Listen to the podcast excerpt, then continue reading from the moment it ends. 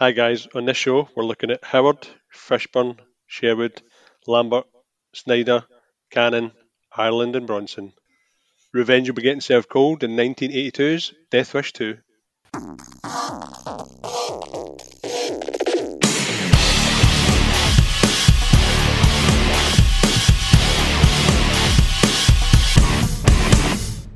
Hello, everyone, and welcome to this week's episode of 100 Things We Learned from Film. I'm one of your hosts, and I'm Mark. And I'm that other guy, and I'm John. John, how are you? I'm alright, Mark. How are you? I've seen you a, a couple of times now in, the last while, so I'm getting That's- sick of looking at your I'm, face. I'm getting withdrawal symptoms, mate, from having not seen you the last weekend. oh no, it's been it's been hard. It's been tough. It's been tough, but no, it was really good to see you. Yeah, you Really too, good. mate. Fantastic. And we are the podcast that talks about a different film every week, uh, tries to learn 100 things from that film. It has not been a good few weeks, John, for 100 things from films. I've got a feeling with uh, this film and our guest, it's uh, it's going to get better. Yeah, Fingers crossed. Fantastic, absolutely. Uh, yeah, we. You're right, John. We have got a guest. We've got the fantastically talented Paul Payne. Paul, how are you doing, mate? I'm doing really good. I'm really looking forward to this. Yeah, Um, we've been wanting to get you on for quite some time now, uh, and uh, you've boy, have you bought us a treat? yeah. Yeah, Death Wish 2. Yeah, the deafening. Piece- Oh, brilliant! Uh, but no, good. why? Liked it. Why? well, um, I'm currently doing a comic project um, called uh, Rambo versus the Blair Witch, which is uh, has a backup story called A Death Wish for Jason, which is all about Charles Bronson fighting Jason Voorhees, and yeah, it kind of just fitted in with what you guys were doing. We've been talking and stuff, and I just thought, yeah, it's a good film um, to kind of like jump on because you've already done Death Wish one, haven't you? So Yeah, got to yeah, go yeah, to Death to- Wish two. It's not my Yeah, we- favourite Death Wish. Death Wish four, the Crackdown is my favourite. Believe it or not. Death Wish Four is something else, isn't it? That's the uh, that's the one where his girlfriend's a fashion designer. Is that the one? Yeah, but I just like, Jesse I- Ventura. Yeah, like I said to you before, I just love the fact it's called the Crackdown after part three, where he just like basically kills about a million people. Need to check the body count on that. yeah, Death Wish two is yeah, it's it. Once you've seen it, you you'll never forget it. So Mm. yeah, Yeah, there's there's quite a few. There's a couple of set pieces in it that are I wasn't expecting. There's a couple of things in it that kind of got me decent, you know, when I was doing it. So, um, Yeah. i- i- for the listeners, where will they can, can they buy your comic? Where will they get your comic? Yeah, my um, going back to the beginning, I started a, a Facebook page. Well, last November, and it, that was called Horror and Horror and Action Video Store, and I was like producing um, mashup posters of different various like films. So yeah, Death, uh, Death Wish of Jason was one of them. Um, I'm also doing uh, Scarface versus Leatherface, which is yeah um, another story. But I I do like a uh, some sort of connection because like the Rambo versus Blair Witch comic came about because of the woods because like you know Rambo was set in the woods and that's where he's uh, like known to be and Yeah. obviously Blair Witch and he's got PTSD and it's always I've always thought that that would be a really good like concept and Scarface versus Leatherface came around because of the chainsaw connection because of like the horrible chainsaw uh, scene in Scarface Yeah, and yeah, so th- that they have like some sort of link. I don't just pick them out of thin air, but yeah, Rambo versus the Blair Witch is available on my Etsy store. So if you go on Etsy and search Evil Genius Artworks, um, it will be available there, and you're going to get like some prints on there as well, and all sorts of other goodies. But yeah, there's only going to be 50 copies, so um, jump on it. That's Get- Yeah, get in there, snap- get in there. Snap them, snap 'em up while you Limited can. edition. They're they're, li- they're Yeah. live now, uh, and get get get them if me and John haven't got them all. Yeah. yeah, I've been I- looking at pictures of them for the last couple of weeks and they look brilliant. yeah, Paul, Paul's been kind of drip feeding these through his through his his, his personal Facebook and, and through through uh, the other Facebook page, and and I have I, I'm I'm not joking when I say I've been I've been rigid with excitement uh, for for these uh, is is is the only way of looking at it, and um, ha- happy happy birthday to my wife who's going to be getting this even though it was a birthday Oh. months ago. Plug, plug. What a present. She's going to be getting the comic, not my rigidness, although she might if she plays the right. yeah, and, Anyway. and and you'll be getting an original sketch card with the first um, fifty as well. So Oh wow! Okay, Yeah. so there you go. Get yourself uh, get get yourself Get up in with there. that. We'll put that on the uh, on, on on the socials as well, and you. hopefully you'll sell out nice and quickly. Not that anybody listens to this, like you know. My mum. I do. I'm glad of I'm glad of your downloads. We are, mate. So you're the guy. John, 1982. yes. Just I haven't looked into this, but I've got a feeling it was a year. So I was looking at it and I got sidetracked because um, Escape from New York was the year before. Escape from New York. yeah, but I've not the- asked you what, what was happening in 1981. Yeah, but the, the, see, the more I'm reading about this, the, the, I'll go into it later on. But I've got some more facts and some thoughts about where Jimmy Page's music came from and stuff like that. So I'll keep you posted. Don't you worry. I've got a whole page on Jimmy Page. That Oh, wasn't that's a- that's apt.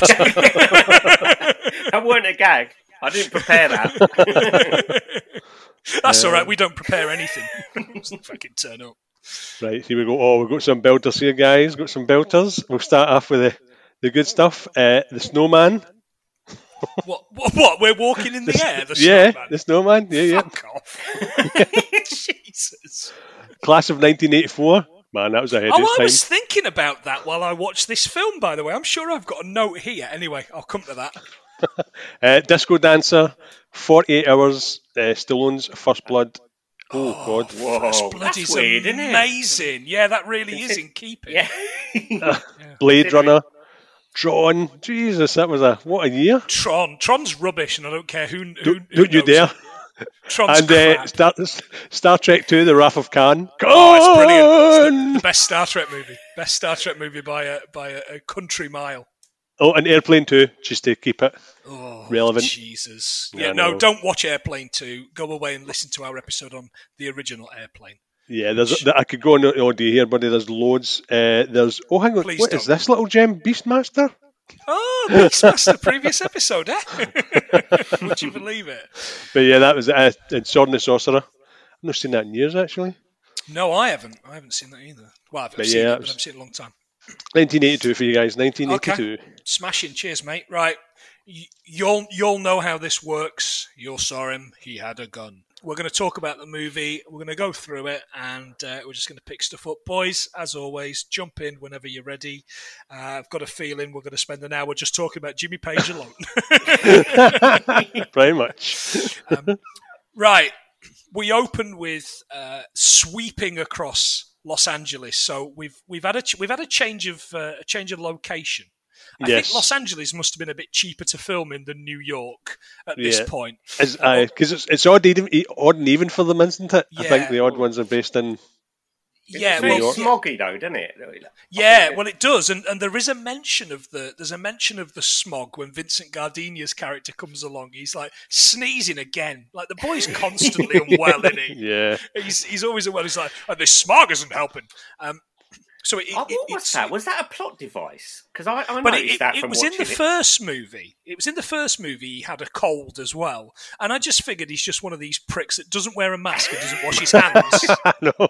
You- Too you- soon, man. you, you, you, you sat behind him on the tube, aren't you? You know, oh fuck's sake. It, it, it opens with, with, with the titles, of course. It, it's a Golan Globus production. Now, I could talk for fucking weeks on Golan and Globus. Yes, you these, could. these boys are amazing. I'm pretty sure, Paul, you've seen a million of their films. Yeah, I, I also watched the Electric Boogaloo like in p- p- preparation for this. But yeah, Now, that is one of my favourite film documentaries, and as listeners know, I love a film about filming. I absolutely do. And Yeah. it, what a pair of absolute rockets to steal a, uh, a, a, a, Glasgow parlance these boys were. But before they came on, Cannon was a film studio. And now this yeah. doesn't have the Cannon name, but at this point they did own Cannon, but mm-hmm. they loved themselves so much it was a Golan Globus production. It had severe financial difficulties. So these Israeli cousins, Menahem Golan, he was a director. He directed The Apple. I don't know if you've seen The Apple, Paul. I've been trying to get that. It's really hard to get, but like I, I got it on Amazon on a while back. I want to Sorry, see it because the, the clips are amazing. Yeah, like on, I, uh, I got it on Amazon a while back, uh, and I mean, I'm talking probably a year or so before I saw Electric Boogaloo. Yeah, and I would assume now it's not, but but it's a Spanish version. It's called La, La, La, Manaz, La Manaza, I think it's called. So I don't even know if it's got an easy English. for you to see. I know, yeah. but uh, but I've got about, that. The thing about an Electric Boogaloo, though, they they say that it's like Menahem Golan's version of Tommy. Mm. And like it's way worse, but I think Tommy's shit. So oh, Tommy's rotten. I don't care who knows it. I'm so glad somebody else agrees with me. there's like yeah. two good songs in it. Yeah. yeah. Elton John, though, going back to Elton John, he's fucking delight, isn't he? I don't care who knows it. I think Elton John's an absolute. I mean, he's shit now, but I don't care who knows it. Elton and, John was a rock star. Yeah, and I I like to see. I um locally to where I live, we we've got a thing called the Shoe Museum, and his his pinball wizard boots are in there, and I, I go oh, regularly right. to have a look at it. The Shoe Museum, where the fuck's that? In Northampton. I'm in right, Milton Keynes, okay. I'm right near Northampton.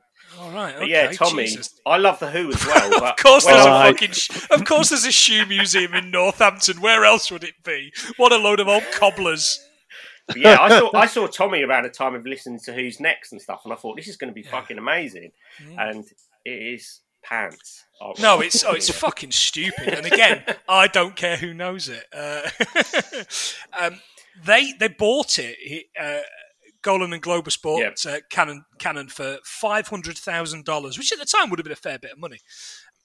But their business model was buying like rotten scripts and just putting them into production, which is very in keeping with a couple of episodes ago when we were talking about the Blumhouse model. Yeah, yeah, yeah. That's exactly what they do. Try and turn it around, get a just profit just kind of throw any old shit. Yeah, thing. See, so, see what sticks. Y- yeah, your man Blum, he's it's not anything new, is it? You know, it's absolutely nothing new. Yeah, well, Ca- well Cannon would just like create a poster before film, wouldn't they? That's create, right. Yeah, they'd send out a brochure of posters and titles and see what bit. But yeah, that's kind of the way I make comics. So we're, we're going to have to start calling you uh, uh, Yoram from now on, right? well, yeah.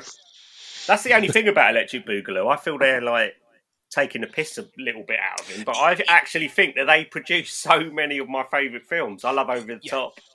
I love yeah. missing in action. Of course you do. Of course you well do. Done. Uh, yeah. Brilliant. But, brilliant. Uh, but, but, what they did was they then decided to to just keep pushing it and pushing it. And you know, there's miss, missing in action four, uh, American Ninja six. You know, come on, right. chill out. Have, have, a day off, boys. Um, but interestingly enough, and again, this is in Electric Boogaloo. They own the rights to Spider Man, and they were going to make a yeah. mid '80s Spider Man movie. I'd have loved um, to have seen that. So would I. Two hundred and twenty-five thousand dollars over a five-year option period, plus percentage on the back end.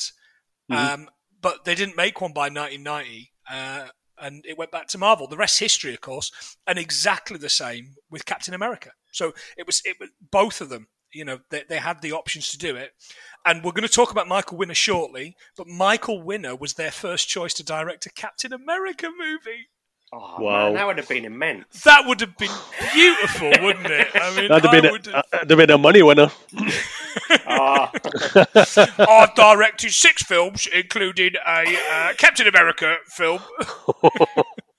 My name is Michael oh, Winner. Captain America would have been raped, though, wouldn't he? Probably. Oh, uh, or, or, raping somebody.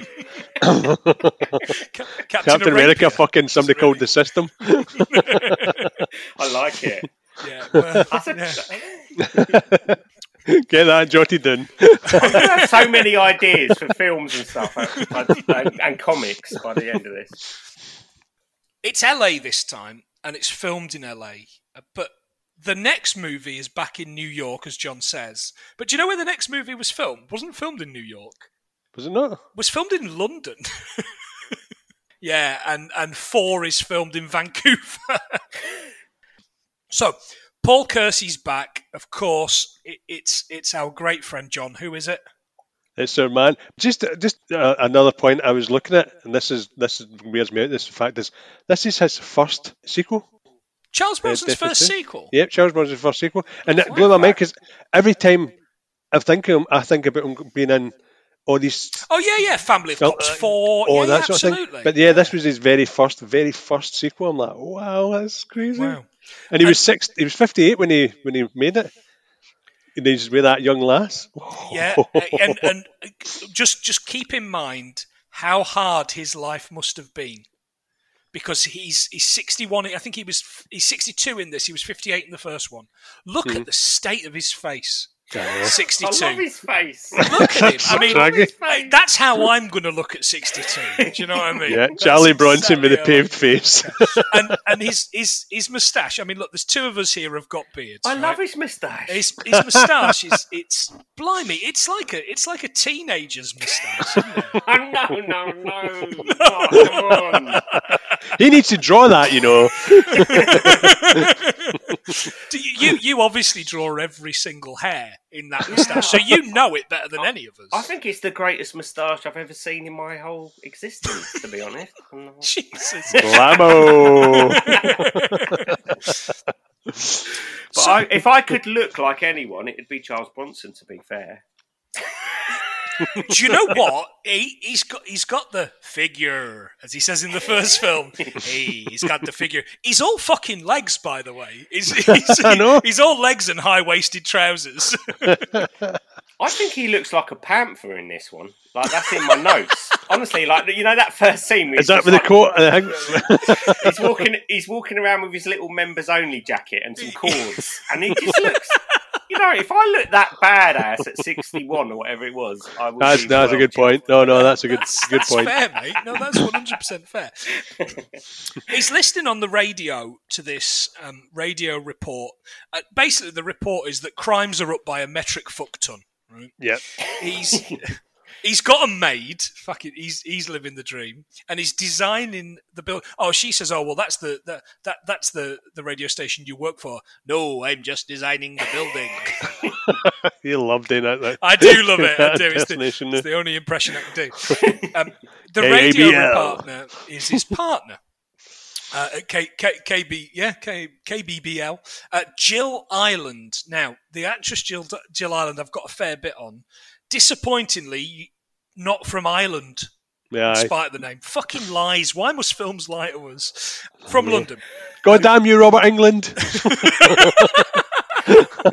you lied to me, Willie. Um, she's in this. Not only is she in this, she's in 15 other films with him Yeah. because she was I've his got wife. loads about this in my Yeah. notes. Yeah, she was his Yeah. wife. So no, like that Sandra Locke thing with Clint Eastwood. She was in Yeah. all his films as well. Yes, Same a she weird- was. It's funny you say that because there's a weird connection between this and Sandra Locke. and All Clint do tell us. I'll- do, you don't do the things in order, then. Mate, if you've got it, go for No, it. Yeah, If yeah. you got it, flaunt it. We'll, we'll, we'll, we'll edit it out. No, you- Joking. You know Smoke that- 'em, mate. It's fine. There's, like, there's a weird scene where there's a cowboy, like, sharp, like There he's is, driving yeah, through the outside street. the cinema. Mm-hmm. Yeah. Yeah, and that cinema is showing every which way but loose and any which way but loose. Yeah. So I had that Yeah. in my notes as like a weird movie verse kind of thing. Well Yeah. spotted. I missed that. There's, there's So a bit I. later on where a cinema's showing something, and, and, and I'll yeah, come at the very it's end. a double but bill. spot That, um, yeah, yeah. so oh well. well which spotted. way it's but weird. I Because thought that's he- the similar, similarities are crazy considering it's life imitating art or art imitating life, isn't it? Yeah. Yeah, I saw in- I saw him firing around dressed as a cowboy, and I was like, ah, "Wow!" I, I, I didn't realise this was in the Westworld universe. he does look like he could be the Man in Black, doesn't he? there's so much Yeah. weird people in this movie, like in those scenes that I've got notes Yeah. on that I've that, that through re-watching it that I've just maybe took a, like, a, a glance at before, but I've really looked at this time. But I, really I, strange I, people. I think that very much like New York at the time, LA at the time was also grimy and dirty and Yeah. just just kind of there's there's people sub, subsiding kind of in in a world where you you didn't see in cinema. You know, you didn't see Mm. These the existence of these kind of people and the New York stuff, like the Warriors that we've talked about a million times, Yeah. the original Yeah. Death Wish. It kind of brings those characters out a little bit, as does this. Yeah. Well, there was That- talk that Michael Winner had to. Um, did he not have to get together like a ex police force or policemen in general to actually look after the, the, the, the, the crew and the cast because they were going into so many deprived areas? Right. So he was he was basically like making sure they were looked after in case the predator Aye. attacked them. Yeah, pretty much, yeah, and get Yeah. himself a wee personal army. But yeah, he got some uh, ex cops and some cops in general just to, to help them out. I'm sure a lot of these scenes were also filmed at the same time as Predator 2. I'm certain of it. It's hot, it's dirty, it's grimy as fuck. It's rotten, isn't it? That's what I love, though. I love that. Oh yeah, so do Yeah. we. Don't get that So do we. I've got a little bit more about Jill Ireland. Please, yeah. Jill Ireland and Charles Bronson met on the set of The Great Escape. Yep. and they did 15 films like you said and some are pretty amazing i've got like some of my favorites written down here chino um, which was a western Yeah. Viol- violent city which was a Sergio Corbucci, um, like Oh, I've not seen that. Uh, I've heard Yeah. good things. no it's really Yeah. cool um, the Valachi papers he did with her as well another one called uh, cold sweat but um, yeah he wouldn't he he um, stipulated that Jill Ireland be in this, but he said she couldn't be raped. That was one Ah, I of heard that one. All right. she, Wow. is not, okay. she is not to be raped in any under any circumstances. the only one that has sex with her is me, Understood. He was offered a role in Death Wish, but Bronson refused. That obviously, she didn't have a choice in it because he's, he didn't want his wife messed around with and humiliated with by the actors while playing the muggers. I found out. What? Ooh. What a guy! What? Know, what, what a a guy!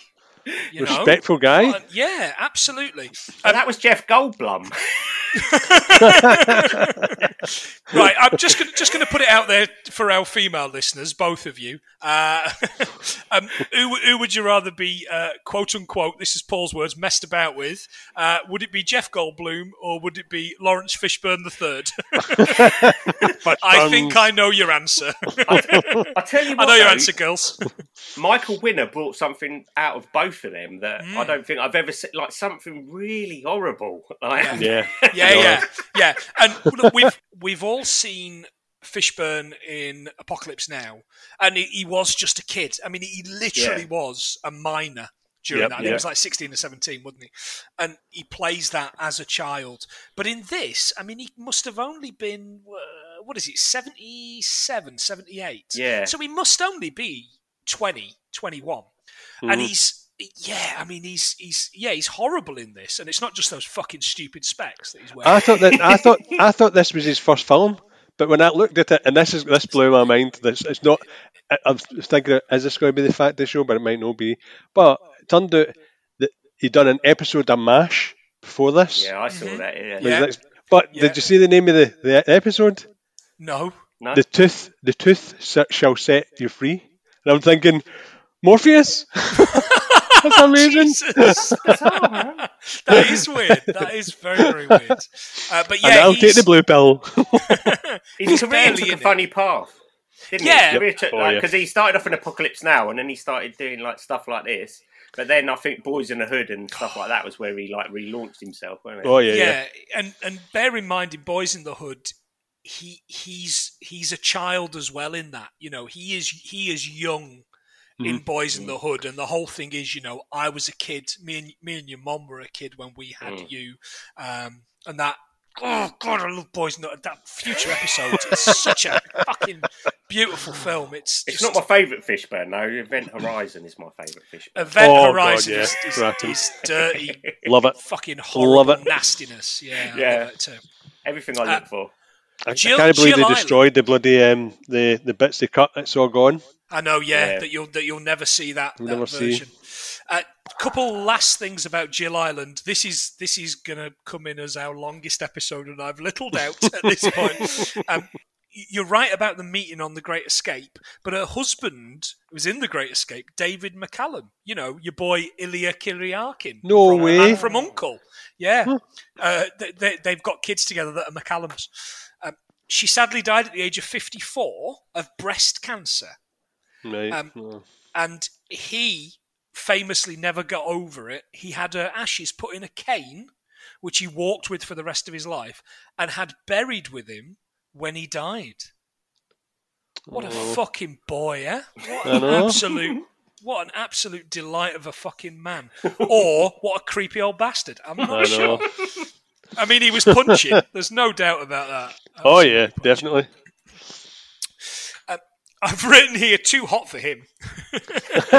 punching, punching. So they're visiting this institute, and we meet a character from the previous film. Who have we got? It's Carol. It's the daughter. Oh yeah, of course, yeah, but she's not the same actress, is she? I, is- yeah. Robin- yeah, t- Robin- yeah. Rob, yeah. Rob, Robin Sherwood, Sherwood, and I'm yeah. kind of like, what? What? Of middle name of? Is she- is she- I mean, I'm from And I think- Nottingham, so I was into that. I think it's really telling that Robin Sherwood never made a film after this. Yeah, and they won Yeah, it. That's dramatic. Absolutely. Well, that's because she just a dies in it. yeah. It's just a horror, horrible scene. Her rape. Yeah, oh, it is. Absolutely, it is. Um, she's only spoken a few words every week. It's usually to ask for pudding. I was going, Yeah, okay. give me food. I, I know that feeling. uh, but she's been in there for two years, and he says, you know, he said, oh, she's spoken every day for the last kind of five weeks or whatever. He says, but it's not much. She's been in two years. And you're like, all right, mate, come on. I mean, the doctors are doing their best. Um, he says that he takes it to this kite festival with this mariachi band. By the way, I love a mariachi band. I don't care who knows it. Um, and he said, I love I seem He to remember you liked kites. Is that still the case? And she's like, oh, mm, nodding. like a fucking And then- cow. And then he lets her buy any glass toy she wants. Yeah, any Yeah. little Table, on the table. any little crystal fucking Let thing. see. Just anyone you want, you can have. yeah. it's, it's like, and now I'm going to get ice cream. Uh, and and, uh, and, and, and, and Jill Ireland says, No, you're getting ice cream for you. So it's Yeah. ice cream. and he, he walks past these street toughs who are sat listening to this massive beatbox. And as soon as I saw this beatbox, I thought, I bet Paul's got one of those. Do you know what? When I rewatched it, I was on eBay searching for one like that. of course you were. Was it a ghetto blaster or a beatbox? I've got Oh, some yeah, stuff about the beatbox. boombox in my notes somewhere. All right, yeah, nice one.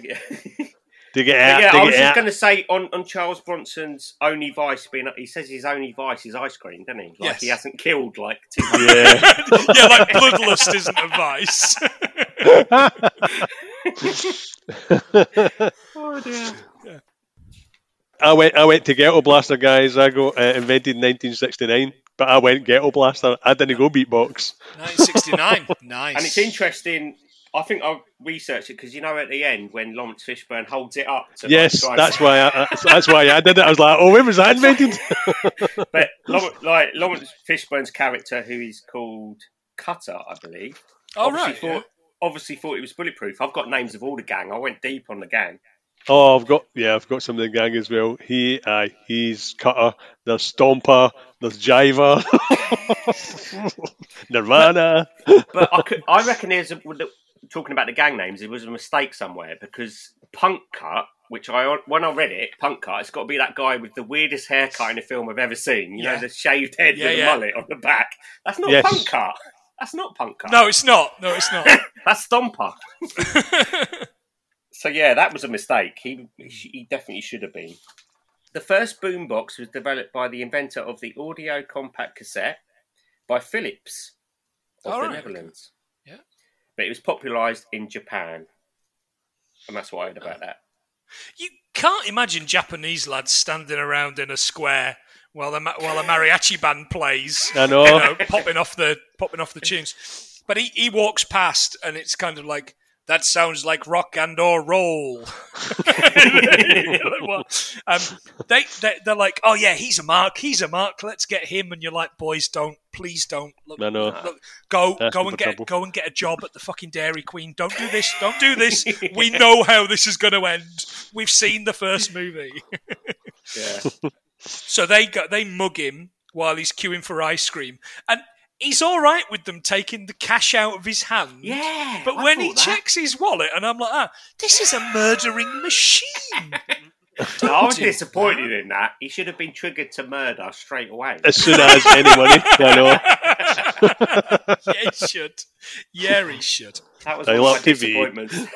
He, he chases especially after. when that, that stomper does, he like sticks his tongue out at him and all Yeah. that stuff. Like, yeah, I wanted to see murder at that point. But at his age, at this time, that's a really disrespectful behaviour. Oh yeah, I, 'cause I don't know what older. came before boomers, but he's what came before boomers, isn't he? you know, so vet boomer. he's- yeah. So he's like, I was in Korea, and you're going in the ground. you know that kind of thing. He chases after them. He corners one of them. Who pulls a switchblade? Right, this guy that pulls a switchblade. Um, switchblade, and this is very UK specific, listeners. Um, and I'm, I'm gonna I'm gonna quote some stuff now. Uh, the 12th of May 1958 in the UK, Parliament passed the Restriction of Offensive Weapons Act 1959, which states any person who manufactures, sells, or hires, or offers the sale or hire, or exposes, or has in his possession for the purpose of sale or hire, or lends or gives to any other person, brackets the following. Any knife which has a blade which opens automatically by hand pressure applied to a button, spring, or other device, or attached to the handle of the knife, sometimes known as flick knife or flick gun. I want one of those. Or any knife which has a blade which is released from the handle or sheath, uh, sheath. Therefore, by force of gravity or application of centrifugal force, it's my favourite type of force. Butterfly And- knife. Just say a butterfly which- knife. yeah, and which, when released, is locked in place by means of a button, spring, lever, or other device, sometimes known as a gravity knife, butterfly knife, shall be guilty of an offence and shall be liable on summary conviction of the case of the first offence to imprisonment of a short term not exceeding three months or a fine not exceeding level four on the standard scale. Imprisonment and the fine in the case of a second subsequent offence to imprisonment with a term not exceeding six months or a fine not exceeding level four, the standard scale, or to both such imprisonment and fine.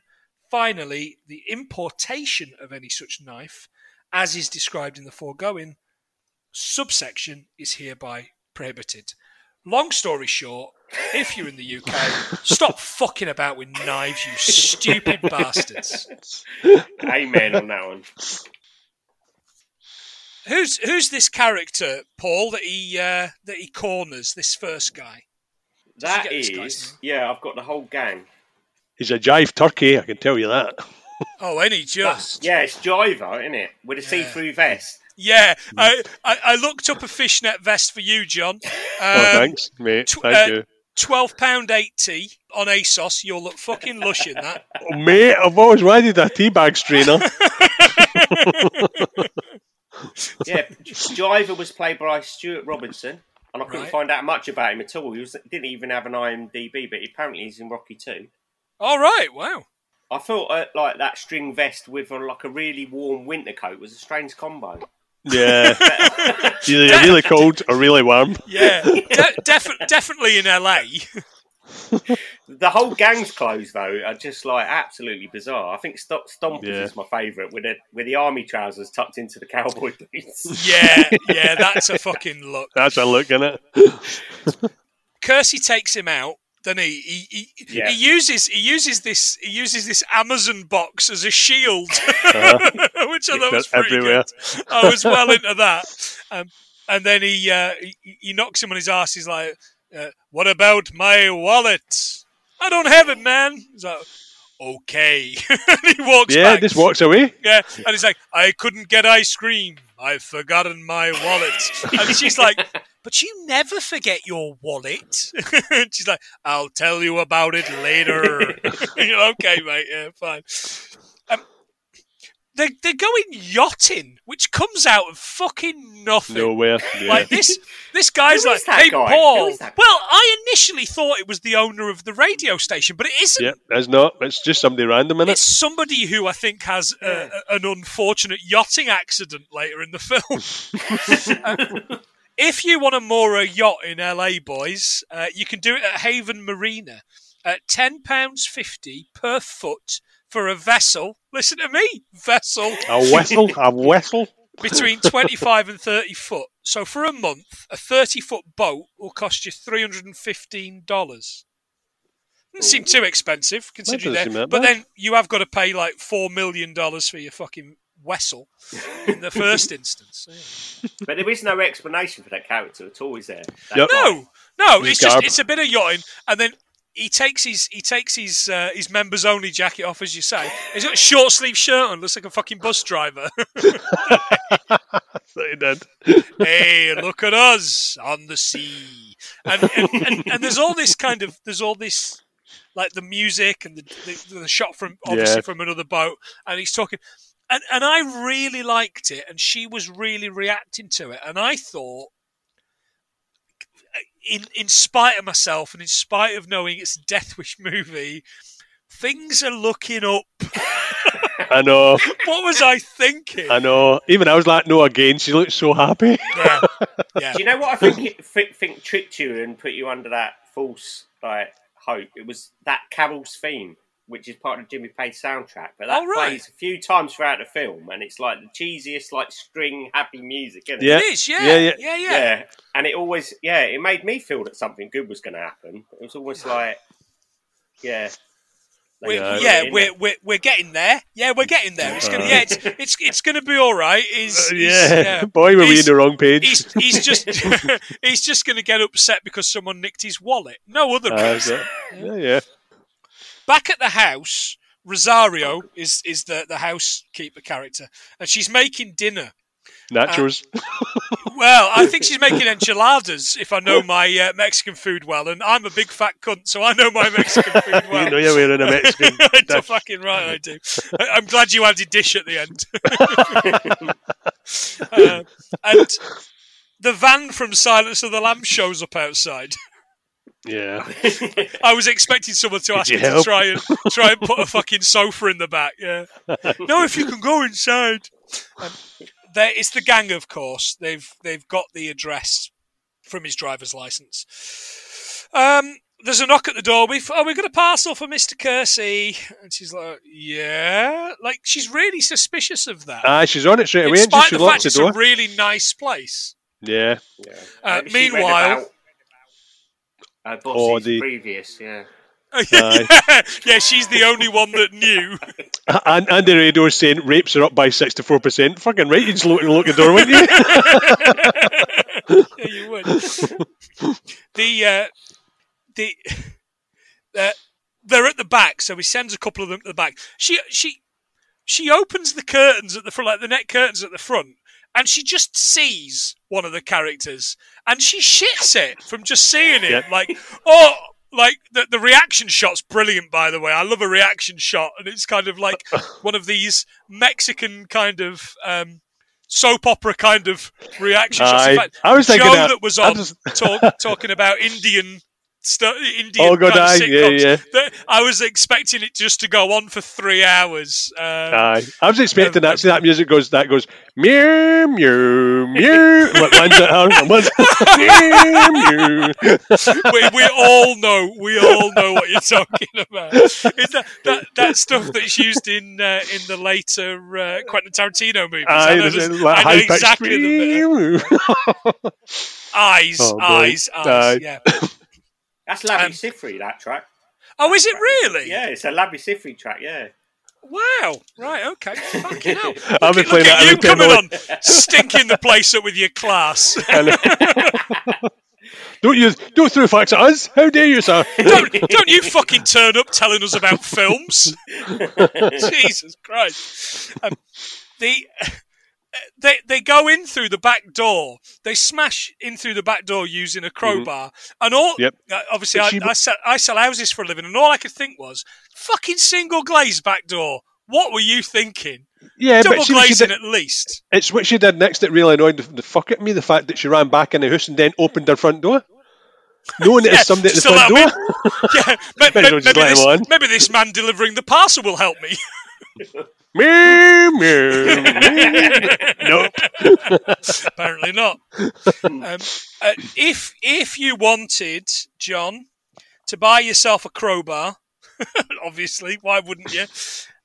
A Magnuson 14-inch wrecking crowbar uh, is six pounds thirty-four on Screwfix. There's one in stock on Pollokshaws. If you want to uh, go and uh, I'll get up there, up to go, Port and, go get up there and get one, mate, Screwfix, Screwfix.com. Yo. Feel free. But yeah, they I come thought in. you were going to say if you want to rape someone's housewife, then. well, again, he, he does live in Yoker, so you know. Aye, there's every, true. every, They've all uh, got every crowbars. yeah. Uh, yeah, if you've got the West End, you've all got maids as well. So they're kind of messing with her, aren't they? And and you kind of okay, well, I don't know if they're they're messing with the house or they're robbing or whatever, and then it gets a little bit worse. And and there's this bit where it's kind of like, she can finger us all. And I'm like, ah, well, it's no worse than what you've just done. Uh, I know. you know and they they just kind of it it, it, it it's not going well obviously it is and, and again we, we said we said in the first one we don't really want to talk about the ins and outs pardon the expression No. uh, no time for the old in out I've got me to check uh, check the meter there's a it's a long time since I've done a uh, Clockwork Orange reference It that's for sure um Kersey comes back and he's like, "Hey, let's see what Rosario's making for dinner." Oh, you don't want to know, mate. Oh god, yeah. They batter him, knock him out, and they kidnap Carol. They've already knocked Rosario out. She's completely start bollock, isn't she? You know, you're like, okay. Um, the gang then take Carol back to this disused factory, which has the Pabst Blue Ribbon thing on it. And we can't get away with more facts about Pabst Blue Ribbon. Nah, We've we can't already it fucking anymore. We've exhausted killed it it. in two, We've two it. films. It's dead. So I, I don't have any more to. If you've got more to add about Pabst Blue Ribbon, Paul, just put a fucking cross through it, mate. Because we've, Yeah, we've right. I've got done about it. In, three we've, pages of stuff on, on the rape scene. the, one- the one that we're not Well. going to talk about. this is going to be awkward. we'll, we'll we'll put it in the after dark cut. I was just. Talk- uh, I've got some stuff about Rosario, the, the actress. oh yeah, Right, R.I.P. okay. By the way, Yeah, Silvana Gallardo, yeah.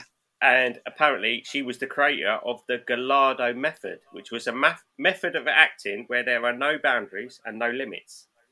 But it's one of those things when you click on Wikipedia, this it's not blue. Do you know what I mean? It's like Oh, it's a red thing. Yeah. yeah. it, Wow. does, it doesn't lead anywhere. But apparently, she she did coach Keanu Reeves, Angela Jolie, and Billy Drago. Wow. Billy, Billy Drago, you say? Dra- yeah, horrible. Drago. Drago. that's fantastic. Oh, that's brilliant. Yeah, she. I think she died. At, she died something like uh, ten years ago or so. Yeah. Yeah, she didn't do a lot after this film. I think it killed a lot of people's careers apart from Bronson's and Winner's. Yeah. Yeah. yeah. Uh, literally, Fishburne. yeah. And Fishburne did all right yeah. out of it. Yeah, yeah, yeah. Um, They raped with the sword. Uh, reaped with the sword. Sorry. oh Jesus! Sorry. Right, we'll cut that out. We'll cut that out. That We're not soon. cutting that out. Too soon. We're It's not too cutting soon. it out. It's not too soon. It's 1982, mate. It's not too soon. But yeah, I just like was was doing a lot of research about like Winner and why he like pr- like put the rape in like the, the way he did. Yeah. I think, and the first one, I think is qu- it is harrowing, isn't it? It's a proper harrowing. Oh, yeah, rape Yeah, scene. yeah. Mm-hmm. And yeah, you can. That's what rape is. It's not nice, is it? But yeah, the No, later rape. no, no, absolutely. Yeah, the later rape kind of. I don't know what's going on with that one.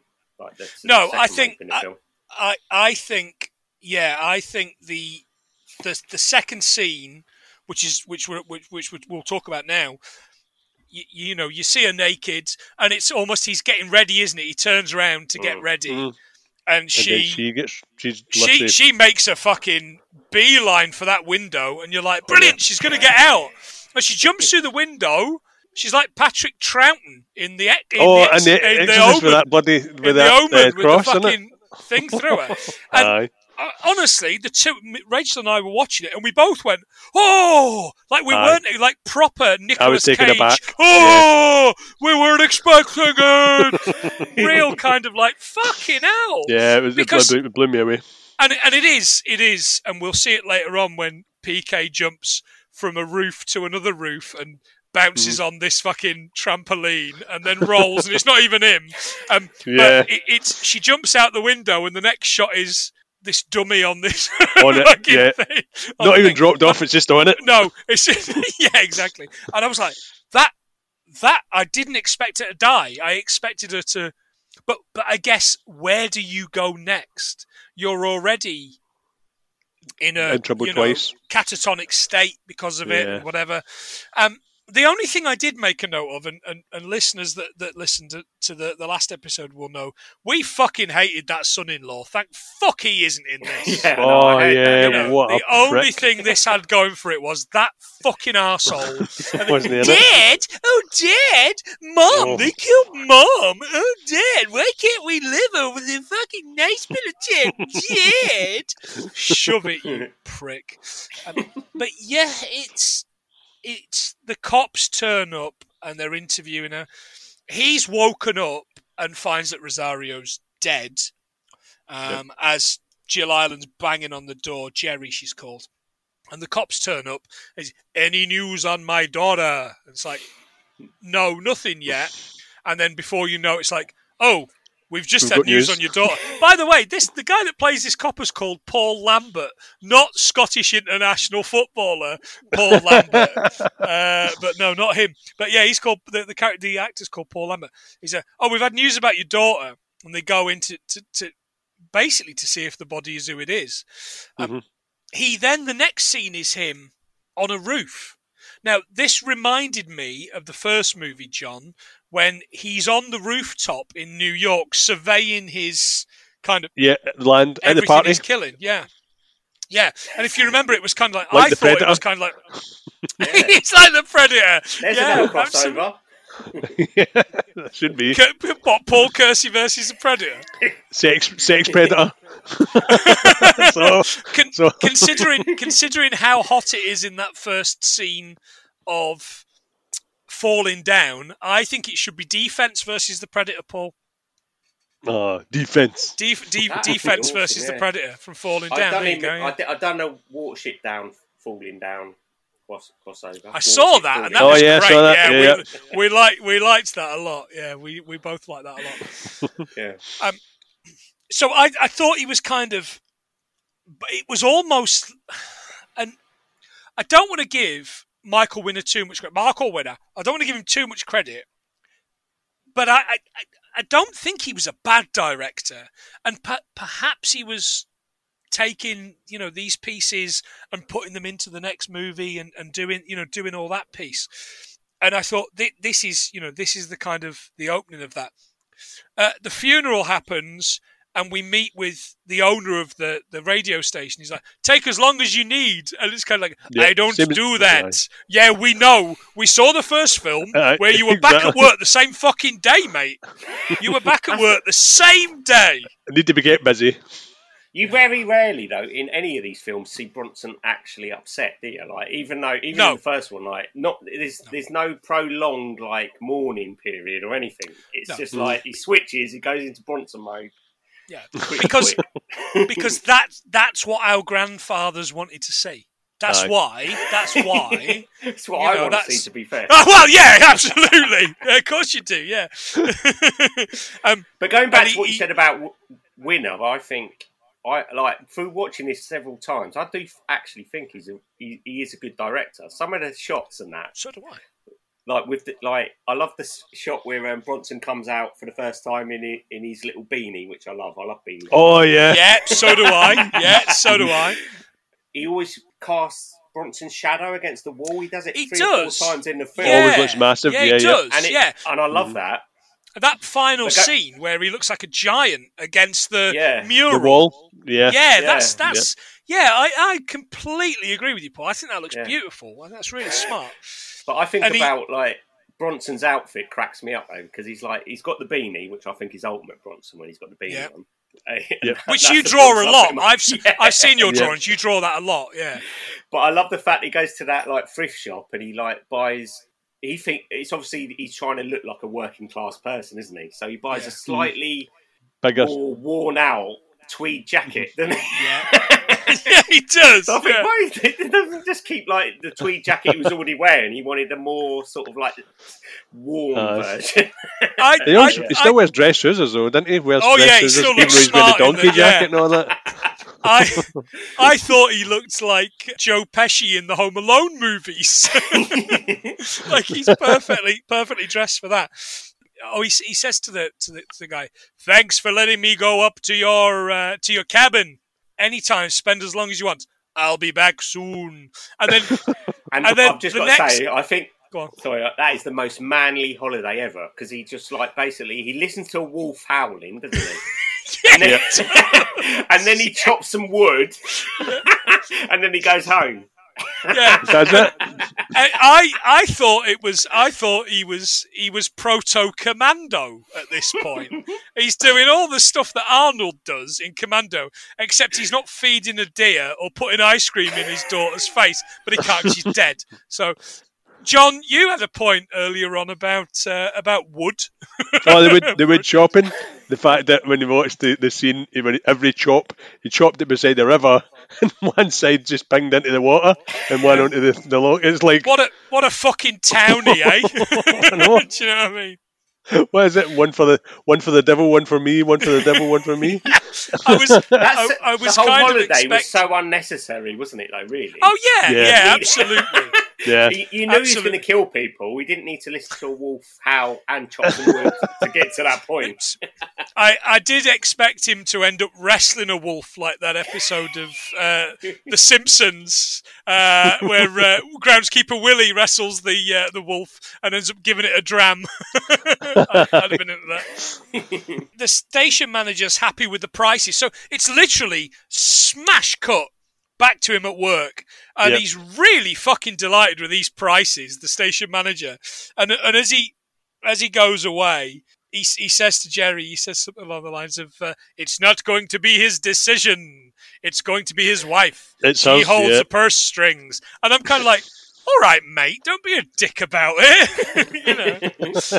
Um, she says, "Oh, you know, shall we, you know, shall we go out to the party, whatever." I'm not much company right now. I would argue you're not much company most of the time, PK. I son know. the police meet him outside of work uh, or outside of the office. It's kind of like, uh, oh, they told us we'd get you here. We want you to look at some mugshots and and absolutely love this line. It happened so fast. Jesus Christ! like, not that fucking fast, obviously. and and I don't care what anybody says.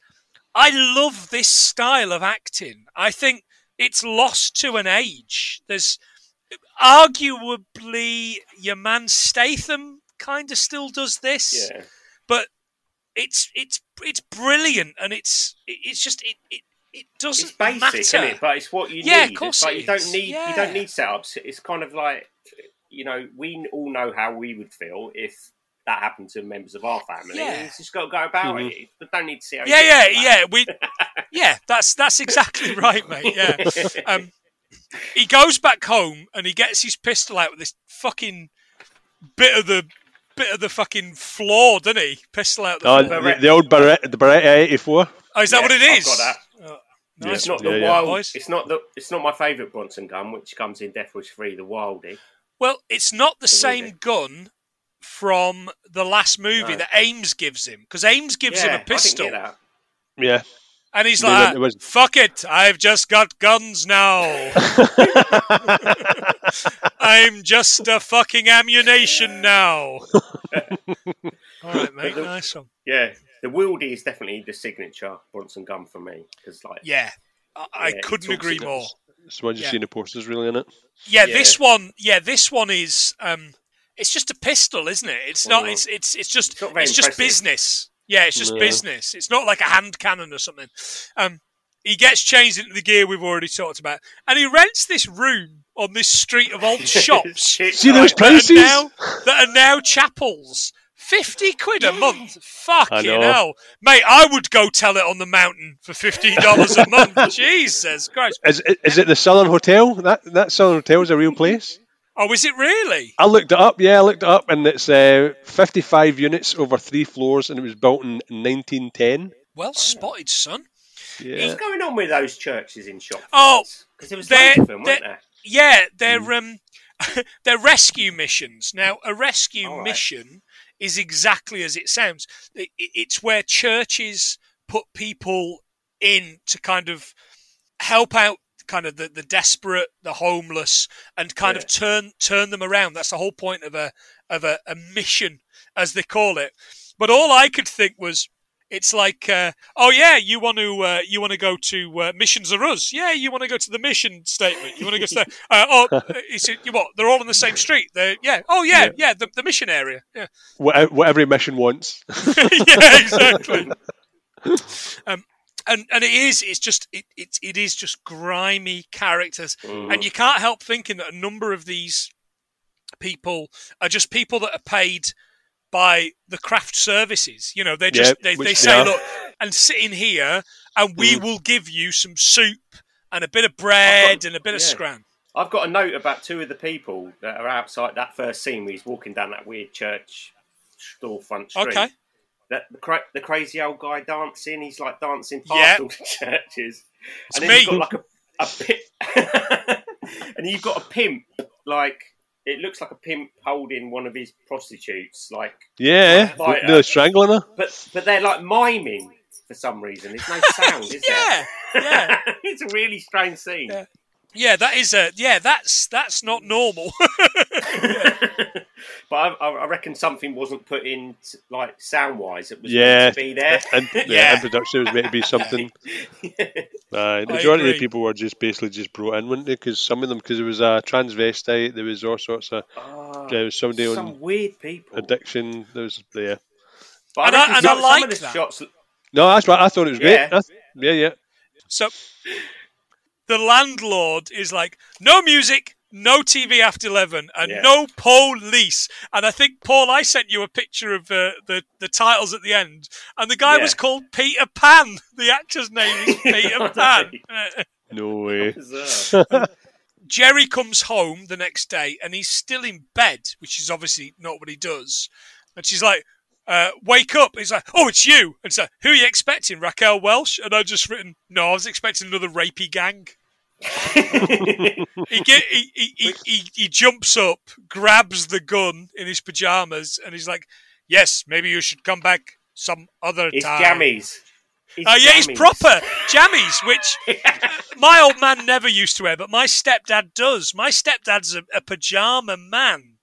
You know, he really is that kind of level of pajama man. But he like proper. He's got like a dressing gown he puts on as well. yeah, over yeah, the yeah, and he goes, he, he, he goes into the kind of the, the bathroom. Um, that night, he's walking through the set of They Live, uh, and, he? and he finds God with the Harry Krishnas. They're all like Krishna, Oh, yeah, Hare Krishna, Hare Aye. Krishna. They're all going to the airport. They're all going the set of Airplane. Yeah.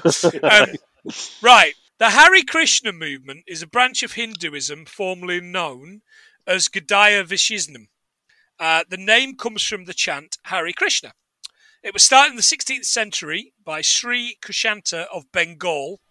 He emphasized the worship of Krishna and believed that chanting the names of God was so powerful, in addition to one's own meditation on them, they should be chanted in the streets for the benefit of all. Makes a lot of sense.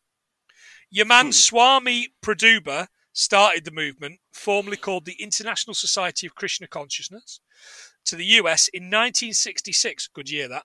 Um, the public dancing and chanting became its trademark. Now, John, this one's just for you. We can have a night at the Krishna Eco Farm in Lesmahagow for 50 quid a night, bed, breakfast, evening meal. Free yoga What? just down the road from you, son. Right up my street is that, and I I'm fancy a bit of that. I fancy a bit of that. Come that. on, Harry, bring it to Um, me. Last thing on Krishna that I know both of you are going to appreciate, and I've dug this from my memory, so it might not be right. in the original GTA, if you ran over all those Harry Krishnas, you used to get a Gouranga bonus. Do you remember that? Jesus. Because you took them all away with that? Oh, I've absolutely no idea. Um, yeah, Oh. Gouranga, Gouranga My and Be Happy is my favourite thing. My favourite Harry Krishna in the movie is the Dawn of the Dead zombie. Oh, I always Oh, think God, every yeah. time I think of Harry Krishna, that little bugger. I think of that blue zombie Harry Krishna all the time. Yeah, and it actually, had it not been for that particular zombie, they would have continued to live quite happily. He's Yeah, the he one that gets all the through the fucking door, isn't he? Aye.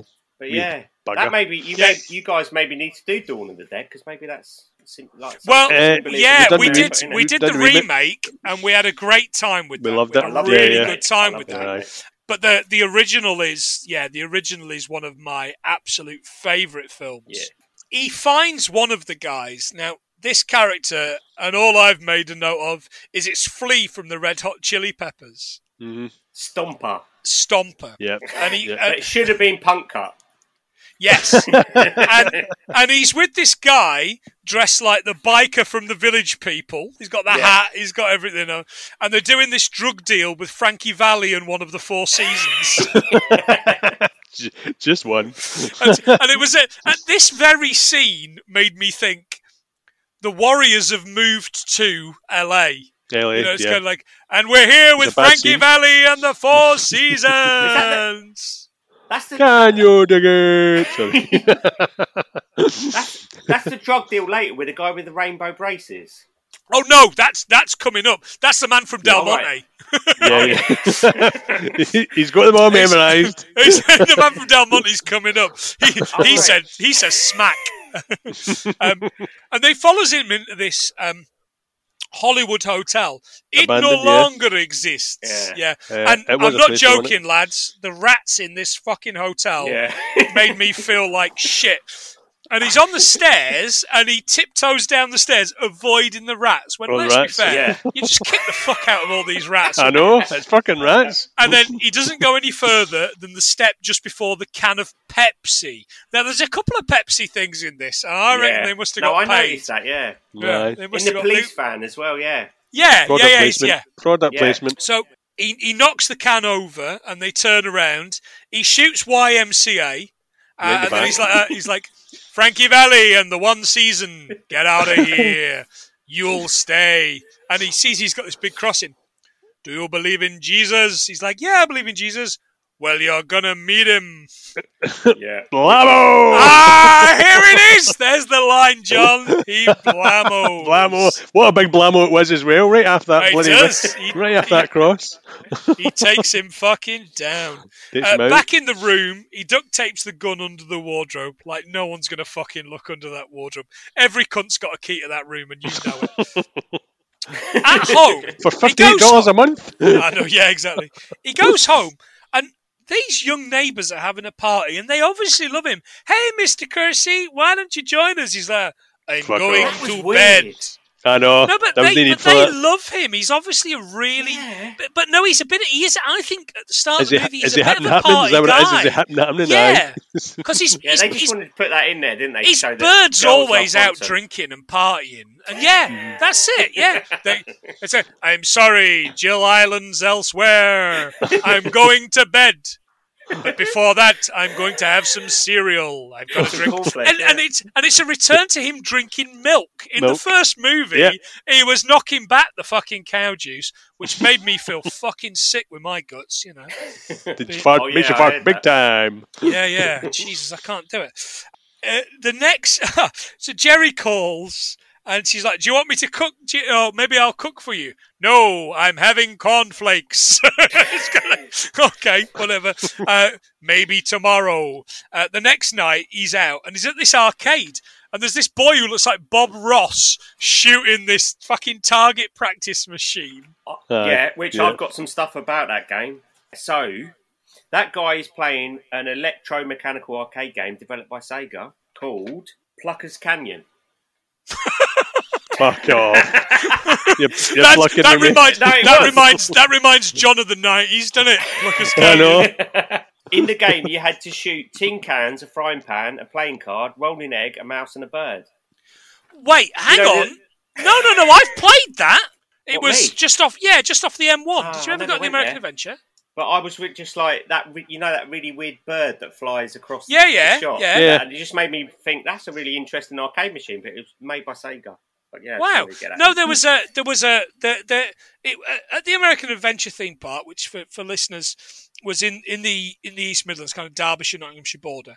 Um, you had um, a thing that you had, you used to have to shoot as little targets, and there was one of them was like a, a sleeping prospector, and if you shot the target next to the sleeping prospector, he would wake up and go, "What's that, Dan Sarnet?" You know, it's brilliant. There was a frying pan, there was a there was a bird, there was a playing card, all those things. Yeah, all those Yeah. things were Pluckers Canyon. fucking hell, mate. That has absolutely that has opened just- up some. What I are they real? wanted- Are they, are they full size? Are they real size? Yeah, yeah, like it was fucking massive, mate. It was like the size Do you know? of what? I think there was one. I think there was one your in rooms. Largs. I really think there's one in Largs because I remember there was like a, a thing that you would go in. It was just like a massive scene, and you would just shoot things in it.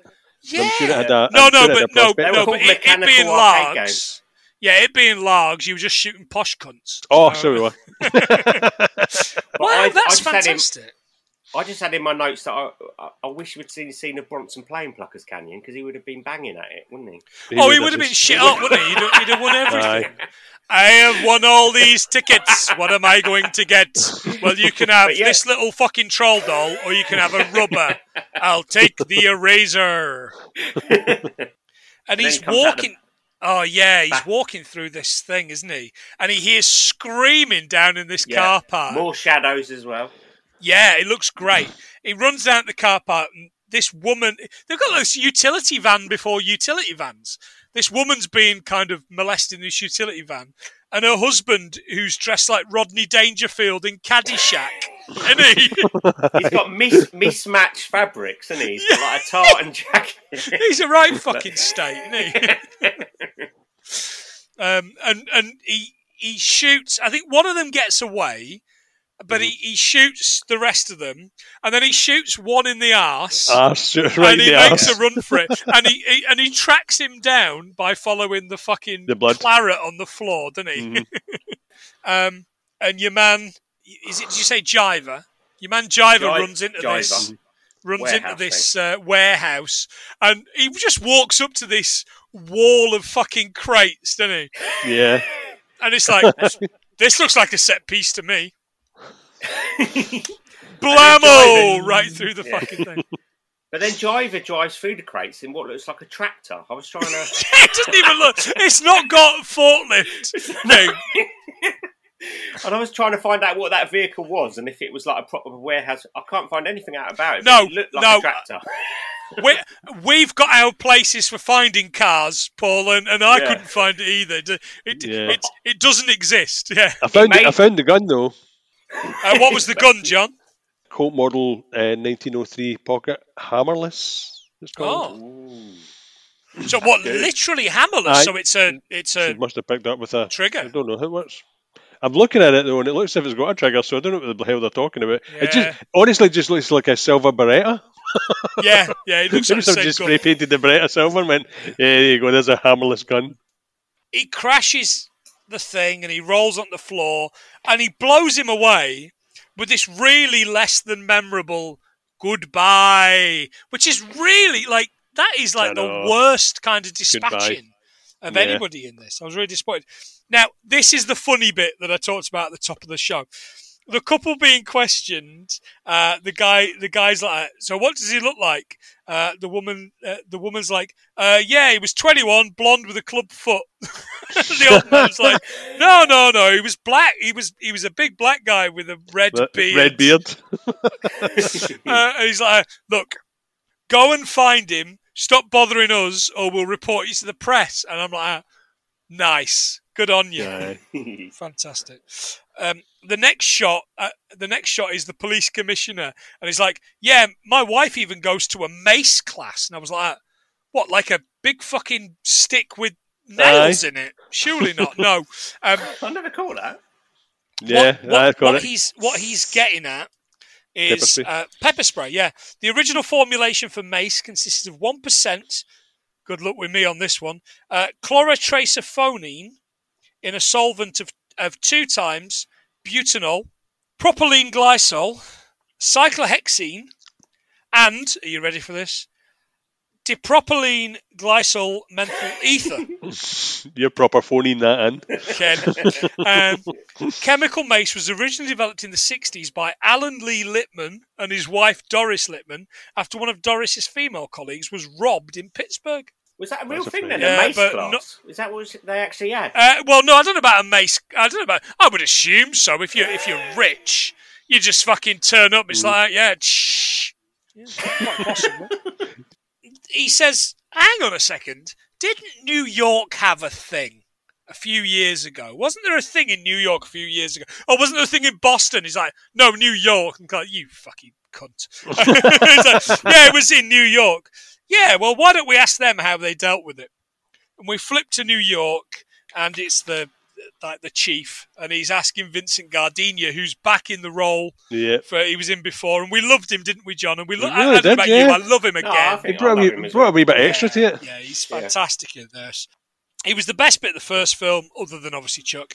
Um, but I love his rubbery face. And Paul, the thing on this podcast is we absolutely love a character actor. We love anybody that can be, you know, just just a little bit, as you say, extra. Um, he knows Kersey's in LA, and he, he throws this throwaway line as to explain why he's not in Chicago anymore. He moved to Chicago, and then he met the guy, and then he moved to LA. Like, okay, that explains that. Thank you. Um, so New York sent him because they don't want it to get out that he let Kersey go. It's fucking brilliant. They're basically just protecting their own interests and fuck Yeah. everybody else. There's some awful, like, I love this film, but it, one of the worst script writing bits, like, shortly after where Jill Ireland, Geri asks um, Paul why he was coming to see her. And I've actually Yeah. written it down because I thought it was so classic. And she says to him, he said he talked to you once, and he said, I can't do your impression, but he, he asked me not to kill muggers. He told me that. Yes, that's true. She says, Did you kill muggers? No, because he asked me not to. Not to, yeah.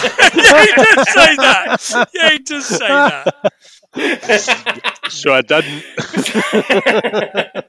Yeah, I was, script. I was a big fan of that. I was a big, big fan of that. Um, I, I think throughout the film, though, he wants to dump Jill, Geri. He doesn't care even before the murders. He's trying to get rid of her. Like she probably like comes into his house and unlocks the door at one point, doesn't he? And he gets the Yeah. locks changed instantly. Yeah. yeah, and, and, and does he get the locks changed for her? I hadn't thought of that. He's like, Yeah. hey, babe, She- get out of here.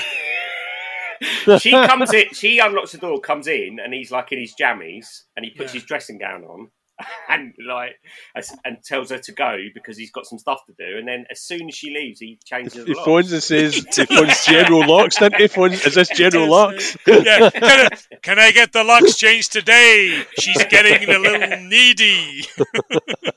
so Vincent Gardenia's character Frank Ochoa uh, is now in town, um, and the, the, this cop played by your man Lambert says, "Hey, babe, are you holding out on me?" And I'm kind of like, "That's just not Babe. language we would use today. It's beautiful. I I, love it. It's so 70s, 80s. It's great." Um, uh, but he basically has no intention of helping them at all. Next up, he he turns up at Geri's, doesn't he? Like he he breaks in. That was weird. Basically, That was weird. And she comes in and Mm. she's like, he's like, it's okay. I'm a cop. Yeah. I know. I'll phone somebody. No, it's okay.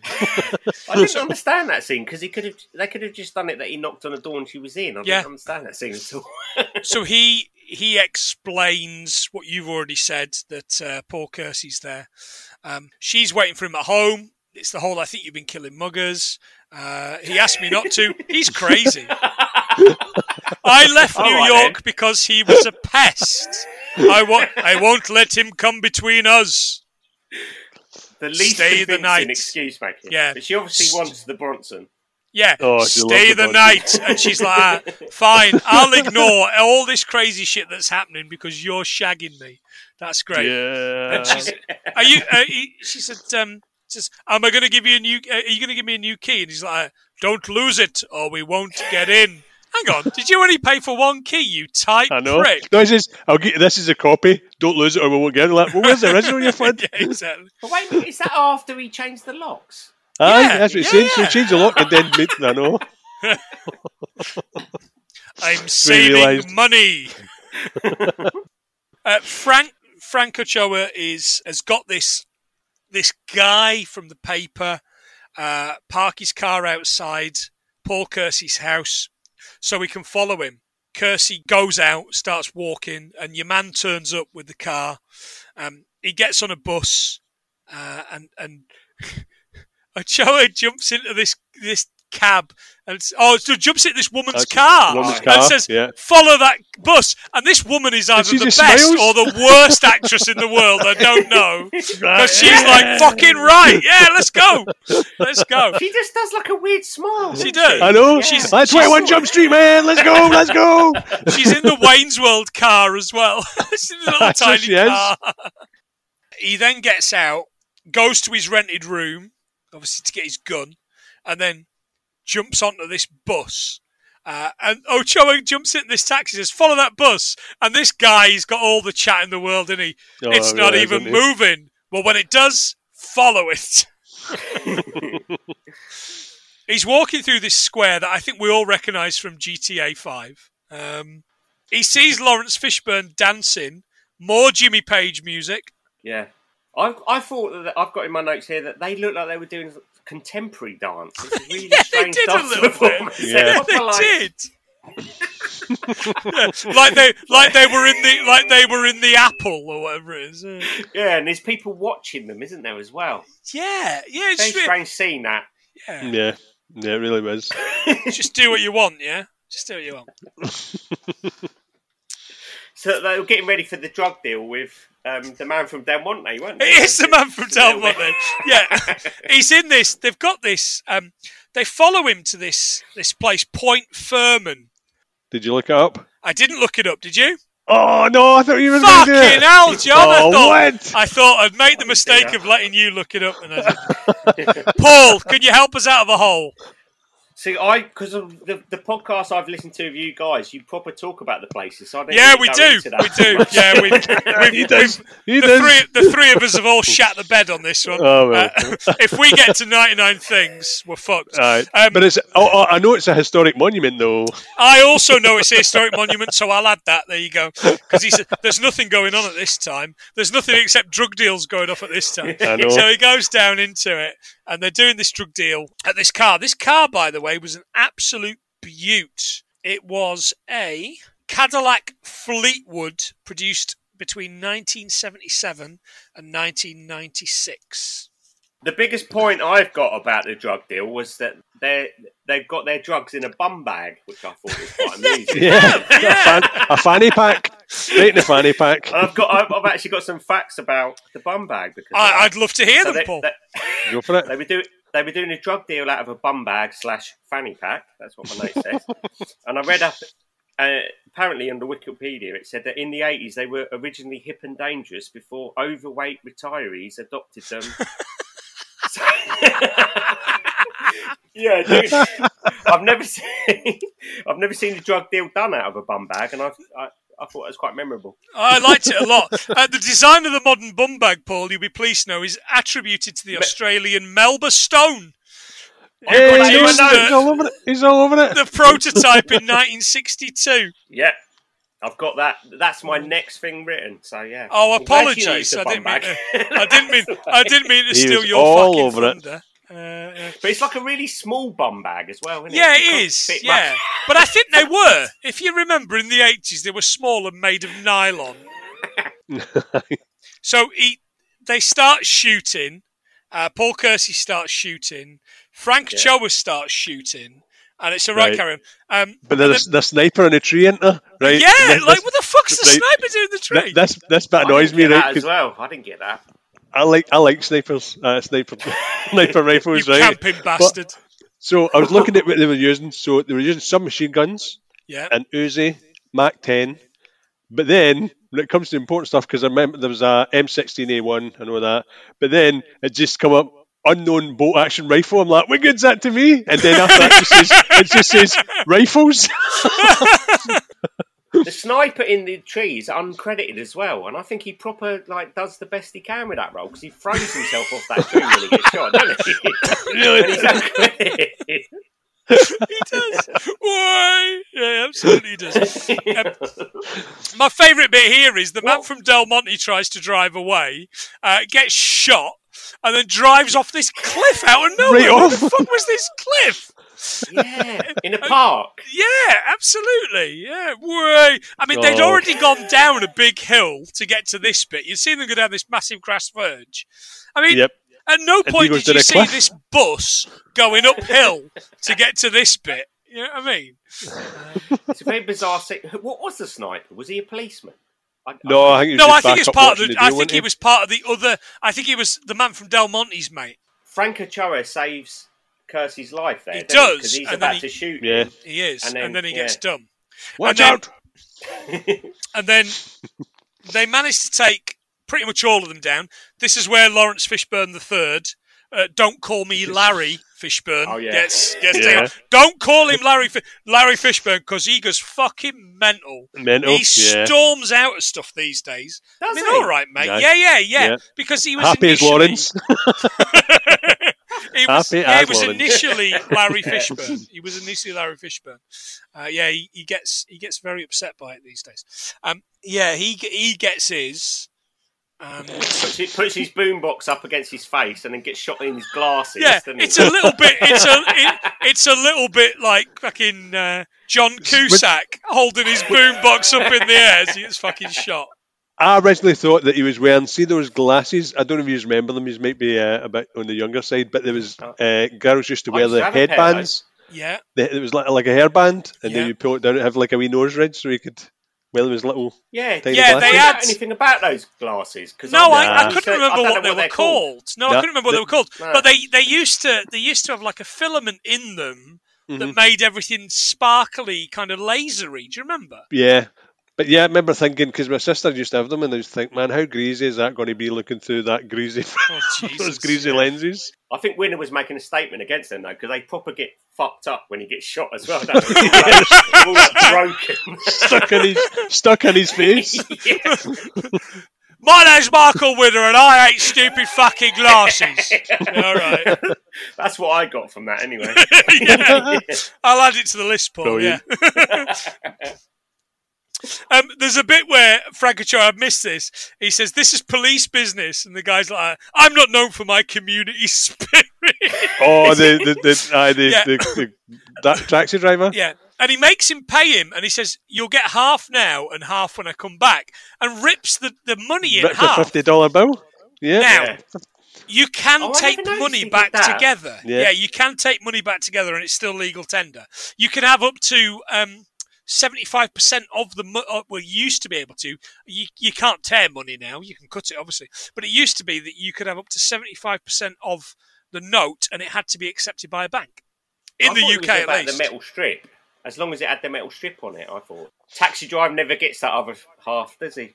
He doesn't No, get it's the just other half any of the shooting. money. It's just me doing target It's- practice. yeah, yeah, the target practice. Don't worry about it. Yeah.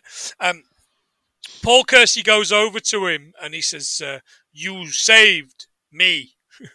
um, uh, oh, you stuck your neck out for me." And he says, "Do me a favor. Oh, did any of them get away? Just one."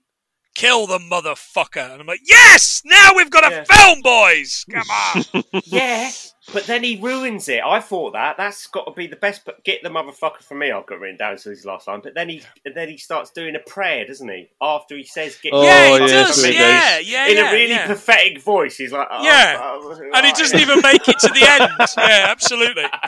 And then I thought, why ruin Just- that? just to ruin it even further, the next day we're back at the office. It doesn't even continue on. It's like, No. let's have No. another fucking rest. Back at the office. And your, your man's, go- I mean, he is old. I get that. He's an old man. And your man's going, how can a door cost $500? He's going, your wife has expensive taste. She wants Italian marble, Mexican mosaics. And then it's kind of like, we're going to make it cheaper by the angels are going to be concrete. Fucking hell, mate. She's going to know. She's going to know. They As- really want to stress that he's a good architect, don't they? In these Oh, films? yeah, They yeah. do. They really yeah, show that. Yeah. Why? Why use It might be that? bad want- at his nighttime job, but during the day, man, that boy can build shit. They want to show that he's like cost cutting and all, and all sorts. I'm a bad of people. motherfucker, but I'm a very good architect. As he's leaving, this guy Fred, who because he's pally with everybody, like everybody loves PK, don't they? Like he's such Uh-huh. a l- he's, Yeah. he's Yeah, liked a lovable by guy, aye. everybody. I Um, noticed, like, this guy to be Fred's like he's like how how are you tracking the police? And he's like, oh, it's one of these police scanners. I don't suppose you've got one of these going spare. That He's like, That's- yeah, I've got an old I'm one. Yeah, oh, there's a man killing lots of people. There's a vigilante killing lots of people. We've no idea how he knows, but yeah, fuck it, have one. I mean, Yeah. these guys are meant to be investigative journalists, and this guy just fucking Yeah. getting away with it. Oh yeah, we'll help you, son. Yeah, whatever. There's no question, is there? There's no like, why do, why do you need it? There was nothing. Uh, I, I just, thought, yeah. I just read what a bunch of helpful staff they are at this radio. Oh, they really are, aye. Because you're right, And they didn't even say, why do you need this? Are you Peter Parker's dad? Or is Ben alright? Or somebody. and he's he's driving around and he's got this thing he's got this it's in the passenger seat he's got the fucking seatbelt on it so it doesn't get damaged and it's in and i thought how many fucking batteries is this thing that. taking like what is going on and he's just looking and listening and then out of nowhere he just randomly drives by him at nirvana with these two birds doesn't he? these two dolly birds um, Yeah. Mhm. cops are monitoring in this van, right? Which I, it's got something written on the side, but all I could think was the in The Simpsons, the FBI van, flowers by Irene, capital F, capital B, capital I, and you kind of like it is the most obvious fucking van with all the fucking dishes on the roof and everything. I thought, thought it was unfair that Sniper in the Tree didn't get a credit, but the two Nirvana's two girls actually get a credit, and all they Oh, do right. is walk in the door with him, pretty much. Bloody Well, hell. one of them does. One of them does get her boobs out whilst wearing this amazing headset oh yeah, with the listen aerial. That looks amazing. Aye. and I, Yeah. the first thing I Three thought sni- when I saw that spaghetti was. I bet Paul's going to be looking one of those up on eBay. Knowing Paul, he's You're going to be right, looking yeah, one of she those up. deserved the credit. Aye.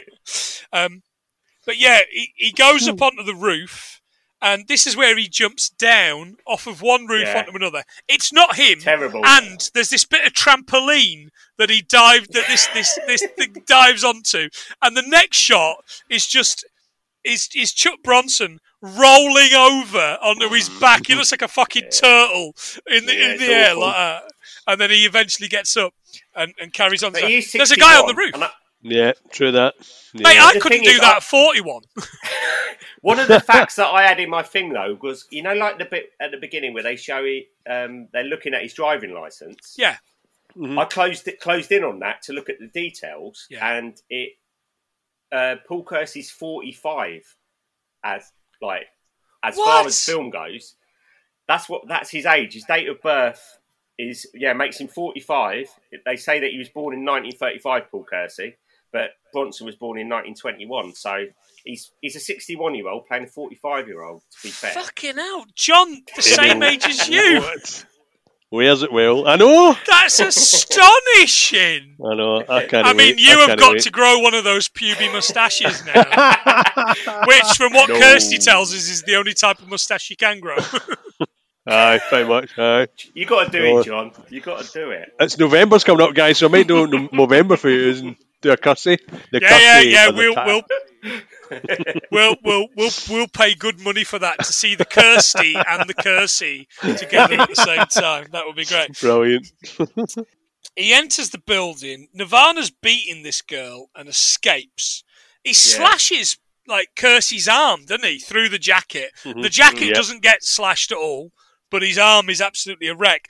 And then he fights off about twenty cops, and and the, the, they, they figure it's because he's on PCP.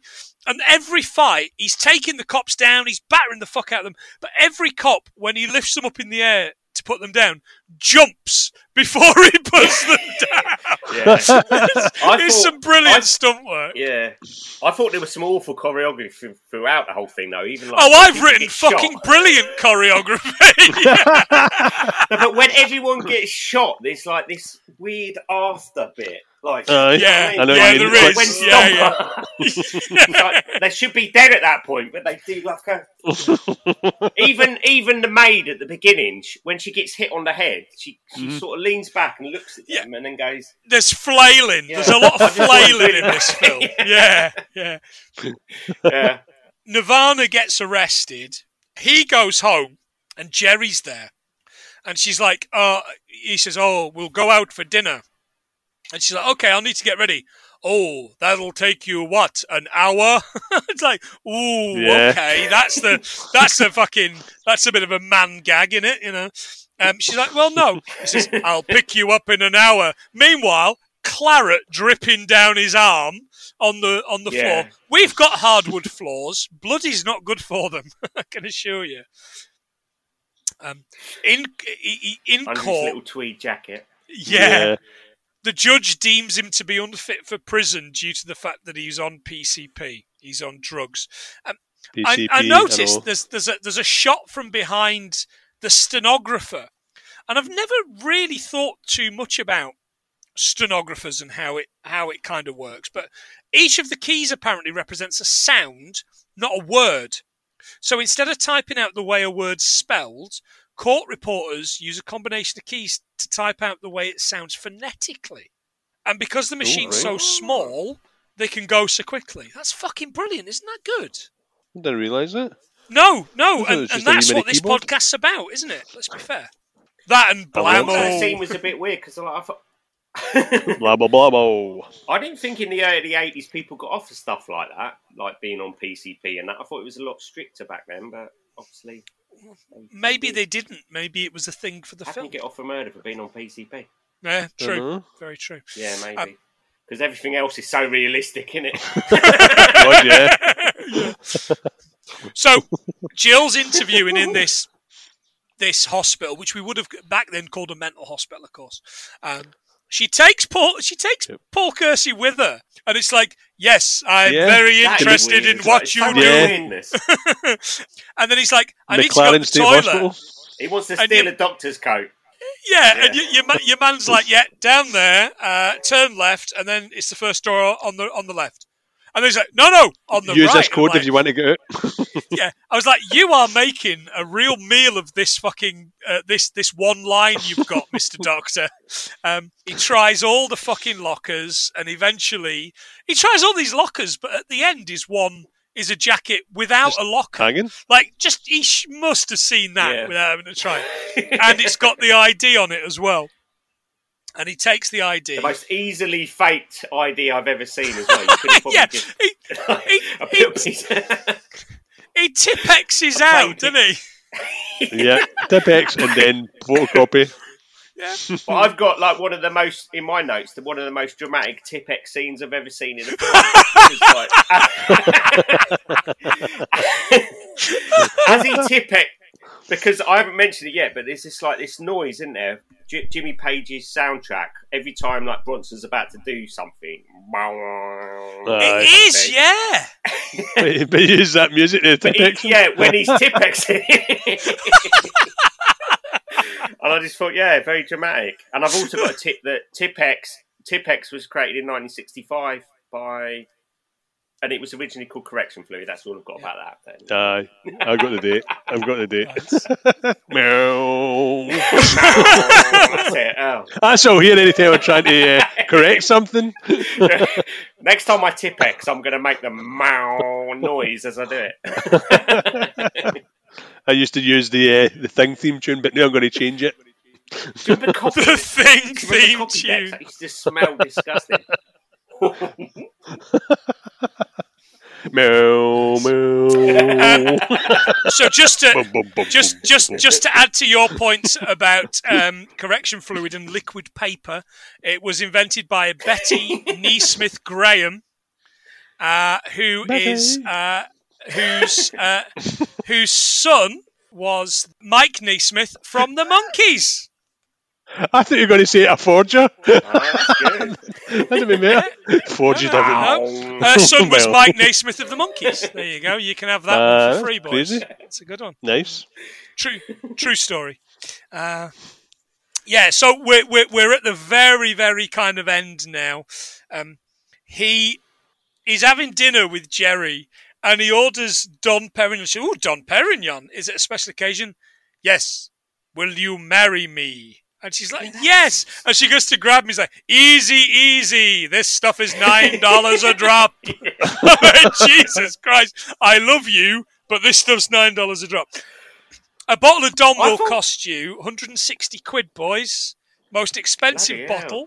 Dom Perignon? Rosé 1959 sold for 84,700 bucks. That's a lot of per drop. There's a lot of DP in it. That was the biggest swerve for me in the whole movie, though. That "marry me" bit. I oh, just- Oh, God, it, Yeah, makes- and- it doesn't make sense with No. anything else that he's the way he's treated her mm-hmm. throughout the whole Yep. movie. And Yeah, it is totally only agree. it's only used for that penultimate scene. I think it's only there. For Aye, it's very a build up for the end. Yeah. Yeah. She says, yeah, they're in this really racist restaurant as well.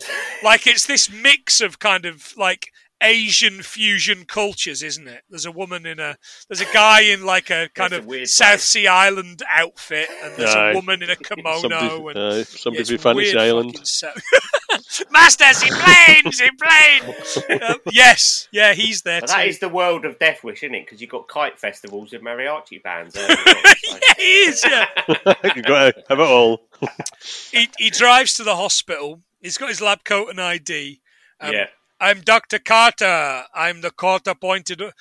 it's like, okay. The orderly's not having any of it, is he? And he's Oh, I thought he was doing all right. I thought, oh, if at last somebody that's using their brain and checks the chart until Yeah. he sees his his re- Reader's Digest that he's, he's doing his name. And- and then, And he's got a sticker on his Reader's Digest saying this book belongs to Ronald Kay. Like he's five years old, isn't he?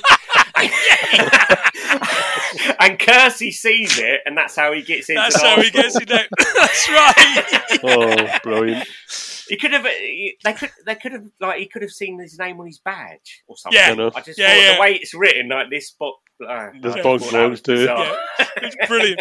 Um, and, and the guy's like, fine. You go and see him, and I'll have my dinner. I'm, I'm a dinner, like, like he gets his dinner and everything. Um, he says, "Oh, we'll, we'll, yeah, go into the shock therapy room, but you don't use it anymore because you guys like to talk about it." And he says, I uh, thought he that says, was crap as no, well, though, because like therapy. when Kersey see- but when Kersey first sees that room, he goes, "What's all that equipment for?" And it, Yeah.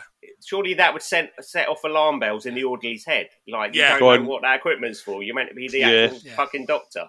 Yeah. Yeah, sorry, yeah. Yeah. Just- No, I'm into therapy. Yeah, of course you are, PK. Mate. I'm a yeah. talker, not a shocker. Anyway, now I was I struggled with this bit because as soon as they let him in and and the orderly leaves, how many times has this character met Paul Kersey? Two, three. Yeah, two times now. once at the once at the start where they mug him. And in the flat. Yes, yeah. Mhm. So he slashes his arm, but he doesn't remember. And the it. drug deal with the, the man from Del Monte. Does he? There see him you there? go. That's Fucking when yes, drugs? so he does. Three times, and he's like, yeah, okay, whatever. And then PK just throws a fucking card table over. It's not even a proper table, is it? One of these tables the Americans have at a card table. And he's got the gun. He knocks it out of his hands. Mhm. Um, he basically. does kind of hide his face, doesn't he? Though. Oh, he Like, does a little Aye, bit for the up first behind couple, his thing. Aye, Yeah, yeah. yeah. Um, Yeah. He kicks the fuck out of him while he's down, though. Credit where it's due. Um, but it's not him doing it; it's his stunt double doing it. It's Oh, that it's that Eastern notice European guy that's in all those fucking those new Death Wish movies that I know you like. Paul. Man, see when he Uh, pushed when he pushed Kersey's head into the machine and smashed the glass. I for a Yeah. second I looked up and thought, "That's Omar Sharif." Nothing like him. that's, that's Dan Belson. Yeah, that's exactly who it is. Yeah, that's right. Yeah. Um, and then he, he throws his arm into it, and then his arm's like stuck. Why is his arm stuck? Like his arm shouldn't be stuck. And then he throws the switch, and the boy gets shocked. Yeah. Yeah, That's a good movie. Shocker. Shocked, did. the orderly comes in and sees Yeah. what's going on, and he's like, uh, "He raped my daughter. Oh, he he yeah, he raped and killed my daughter. He didn't do it. He he didn't kill your daughter. He didn't rape your daughter. He mugged you. That's what this guy did. He mugged you and slashed your arm.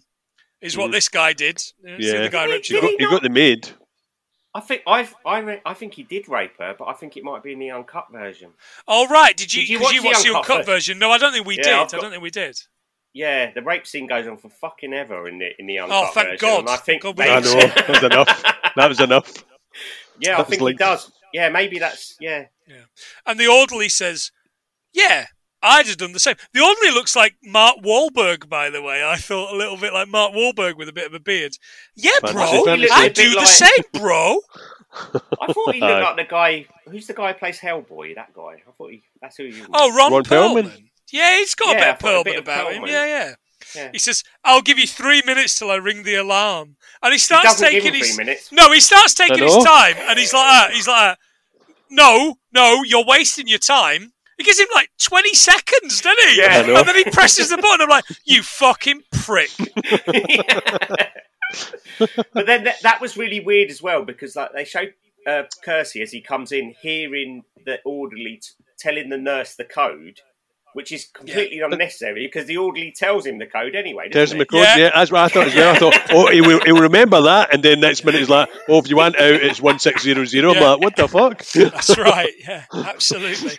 Um, Paul Kersey's heading home, rushing home, no less, because he's told Geri to Speeding, meet he's him in an speeding. hour. It's illegal. Oh, yeah. Yeah. He's got to get married, doesn't he? yeah.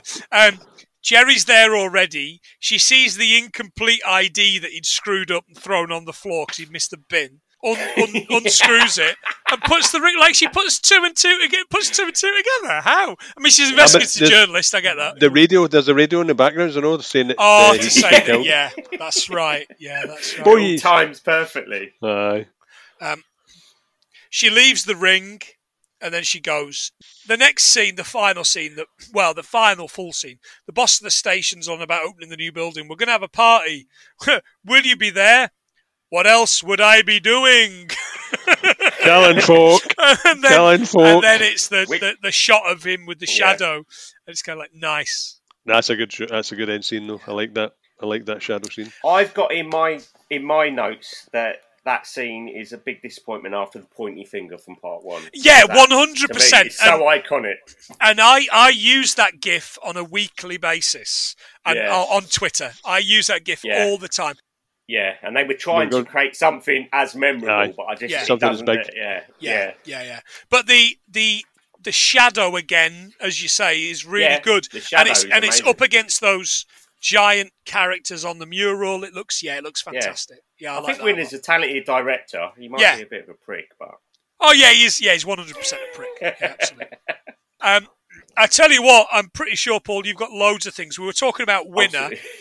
Um, he directed six films with Bronson, and in fact, I'm gonna have to say, you know, it's a good episode. You know, we've got involved with the guest when I've got a fuck ton of stuff at the end to come up with. Oh, Um, you? you uh, yeah, I've got loads here. Michael Winner. I've directed six films. Well, he has. I dir- he directed six films with Bronson alone. The first three, Death Wishes. The Mechanic, which was the one Great that was uh, remade with fucking Statham. Christian Statham, Bale? yeah. Yeah. No, not the Christian Bale one. No, no, no. I've lost a lot of weight to star in this movie. Suck in, suck in. Um, the Stone Killer and the first one that he was Yeah. in was Chatto's Island. Paul, if you don't know these, you're gonna fucking love these. Um, oh, Chatto's Island is about it's a western. I've been trying to get that. Yeah, it's a He western. plays an movie. Ind- a red Indian, doesn't he? He does, yeah, yeah. Um, on the 1st of January 2007, Winner acquired the bacterial infection Vibrio vulnificus from eating an oyster in Barbados. He almost had a leg amputated and verged on the brink of death several times. I'm laughing. I mean, he's dead, so it's all right, I can. Um, before recovering, Winner was infected with the hospital superbug MRSA. Jesus. And you'd think he'd learn from that. But in September 2011, he was admitted to hospital with food poisoning after eating steak tartare, which is a raw meat dish, four days in a row. The dish is not recommended for those with a weak immune system. In retrospect, Winner regarded his decision to eat it as stupid. what a When I think fucking of steak idiot! tart- when I think of steak tartare, all I think of is that Mr. Bean episode. Do you remember we he ordered steak tartare? And Yeah. yeah. Rid of it. That's right. God, there's somebody famous. There's a waiter in it. Oh God, I can't Oh, remember who it is no. now. In that Mr. That's Bean not Going off down it? another wormhole. Yeah. Yeah. Um, When he puts it in his pockets and all that, and just Just- tries to put it everywhere. Yeah, and in the pepper pot and that. Yeah. Uh, KABC Radio, real radio station, uh, was originally formed in 1925. Um, it Okay. Covers Los Angeles County. Los Angeles County is the most populous county in the United States and in the US state of California. With more than 10 million inhabitants as per last year's census. It's probably a lot less now, let's be honest. Um, they've just passed a ruling, though, that you need a vaccination passport before you can drink in the bars in LA County. Good lads. Let's Oh. let's let's keep your boys from LA uh, well and fit. Um, she's on the cover of Los Angeles magazine at the start. It's a real magazine formed in 1961 ah. and still going. We've talked switchblades. We have not talked about all the stuff that's going on in the background. He passes at one point a Pioneer chicken takeout. Uh, this is the bit where Oh, yeah, he's, he's looking at all the punks, and this was where I was like, "Is this the class of 1999?" But John, you'd say Yeah, new, yeah, like yeah. class of 1984, and Newcomb High. I also thought. You come of, high. which I That's the one I was thinking. Did you guys notice that tomato ketchup or whatever it was? Oh, yeah, Yeah, somebody's yeah, yeah, Just yeah. randomly, was just that? Yeah. Was that fake blood or tomato ketchup? No, it was ketchup. think Yeah, because they were eat, they ketchup. were eating at the, the, the chicken place, weren't they? yeah. Pioneer Chicken Takeout is real. Is Yeah. uh, this one's on I the corner that. of Hollywood and Western Boulevard, um, and this one features in DeBarge's "The Rhythm of the Night" music video. Oh. Uh, there are two left in LA. Uh, one at 904 South Soto Street, Los Angeles, and the other one 6323 East Florence Avenue, Bell Gardens. I Um, thought that they were taken over by another company. So Yes. There's still some going. Yeah. yeah. there's still a couple going, but yes, they were bought out after bankruptcy. Well Nando's? spotted. Uh, yeah, Nando's. Yeah. Bought, The bought out by Popeye's Chicken. In oh, Ooh. Popeye's chickens kick Everyone loves ass. That's And I've not got, a yeah, future weird- episode. the weirdest gang of extras. One particular guy has ketchup dribbling out of his mouth. What a way to get recognised. I'm the guy with the sauce in his mouth. Look, As Ma. he's as he's walking past the the missions, they're singing "Go Tell It on the Mountain." That song dates back, from what people can tell, to 1865, and is considered a Christmas carol because the lyrics "Go tell it on the mountain, over the hills and everywhere. Go tell it on the mountain, Jesus Christ is born." oh, didn't get that. Uh, last couple of things. Uh, police. Oh, Nirvana's character is called Charles Wilson, we find out later on. He is not Yeah. Charles Richard Wilson, which is the birth name of Ricky Wilson from the Kaiser Chiefs. Ah, Uh, that is the first time anyone's thought about the Kaiser Chiefs in five years. Of course. um, the police scanner. He gets a police scanner. I looked them up. The best police scanner from reviews is police scanner UBC 125XLT, which is an airband radio. 165 quid on pilotsupplies.com. You can not only track the Popo, but you can also track air traffic with it. I'm well into that idea. Um, that's the XLT, cool. yeah. That's the one. That's the one, mate. And that is me. Go on, Paul. What you got for us? So yeah, we didn't talk much about Jimmy Page's No. soundtrack. So yeah, that original like song at the beginning, "Who's to Blame," iconic, used in the later Death Wish films. But the reason that um, Jimmy Page got involved with Death Wish because he was Michael Winner's neighbour. He was. yeah, seen that. Seen Yeah, that. and yeah, apparently he was like going through some mental health things at this time because John Bonham had recently died, and Right. Michael Winner asked him to do the soundtrack to Death Wish for free to make him feel better. What a prick. what a way, wait, what a way to cheer somebody up. yeah? Rape and murder. I- yeah, I just thought that was awful. But um, yeah, they yeah the man they wanted to restore him to creativity, so they didn't pay him. I've got in my notes. Yeah, Sounds yeah, like that's the reason big they didn't bullshit. pay him. Yeah. did, did you see Paul who who they originally wanted to do the uh, soundtrack before Winner got involved? No, Isaac Isaac Hayes. Hayes. Death Wish Isaac Hayes uh, soundtrack would be Who's the awesome. white, love shit mustached kind of ho- honky that's a sex machine to Jill Ireland? Paul Kersey, you damn right. Yeah, Oh yeah. doesn't really work, does it? but but yeah, I've just got that Jimmy Page put together a band to make the album along with Dave Mattacks of Fairport Convention. Wow. Chris Farlowe sings on the original "Who's to Blame," but it's not in the film for some reason, even though that's quite a, a, a good song. Mm. And a guy from the Pretty Things, Gordon Edwards, that was the band that did the soundtrack. And the music was reused for Death Wish 3, which I think suits Death Wish 3 better than it does Death Wish 2. even it Yes, wasn't I agree. Yeah, yeah, I agree. which is weird. Golan wanted to direct Death Wish 2, but Bronson insisted on Winner. Wow. Um, so that's the reason that Winner did it. Stomper was an extra in Scarface, which I All found right, interesting. wow. and he was also in Full Metal Jacket with a spoken part. Oh, fantastic! What a Yeah, great movie that is. Great movie. I thought I thought Larry Fishburne's cutter was like very much like his character in King of New York, Jimmy Jump, very similar Yep. character. hmm Yeah, It's a yeah. good movie too. Yeah, Golan said that um, he thought that, you know the rape scene was like criticised, but he thought it was a valid comment on American society. But David Engelbach, who wrote the script for Death Wish Two, didn't write any rape scenes in it. Winner did add all that stuff in, and like uh, John Wow. said, it was just he thought it was his just to get rocks his off. rocks off. Yeah. Yeah. yeah, I think that's it. I think Okay. that's about everything. Anything else, John? You pretty much got our minds, but the only thing I was interested in is where the um, word crowbar came from. All right. Ah. Don't really know. So I looked because obviously they would have had crowbars way back in the day, but apparently the word crowbar was in the public consciousness prior to the 1400s because I think it was used in a Shakespearean piece. So Oh, crowbars definitely. I I think it meant a different thing back then, but still a bloody crowbar. nice one. Okay. Uh, other than that, that's All right. me. Fantastic. And Go Oh yeah, and Jill Ireland said that she's in so many Bronson films because no one else will work with him, which kind of makes sense. Mm, true. I so like emotional, isn't he? I like that a lot. Okay. Right, well, I'm out as well. Let's see how we got on. Paul, you're the guest. How many things do you think we learned this week? we went off on all sorts of tangents, didn't we? I We didn't half, well. mate. Yeah. Sorry. No, it's good. I It's all good. I reckon we've I reckon we're on about ninety two. Okay. John Boy, 110. 110. Right, okay. Aye. Uh, you boys are right, slap bang in the middle, the pair of you. 101. Woo! Well done, Well done.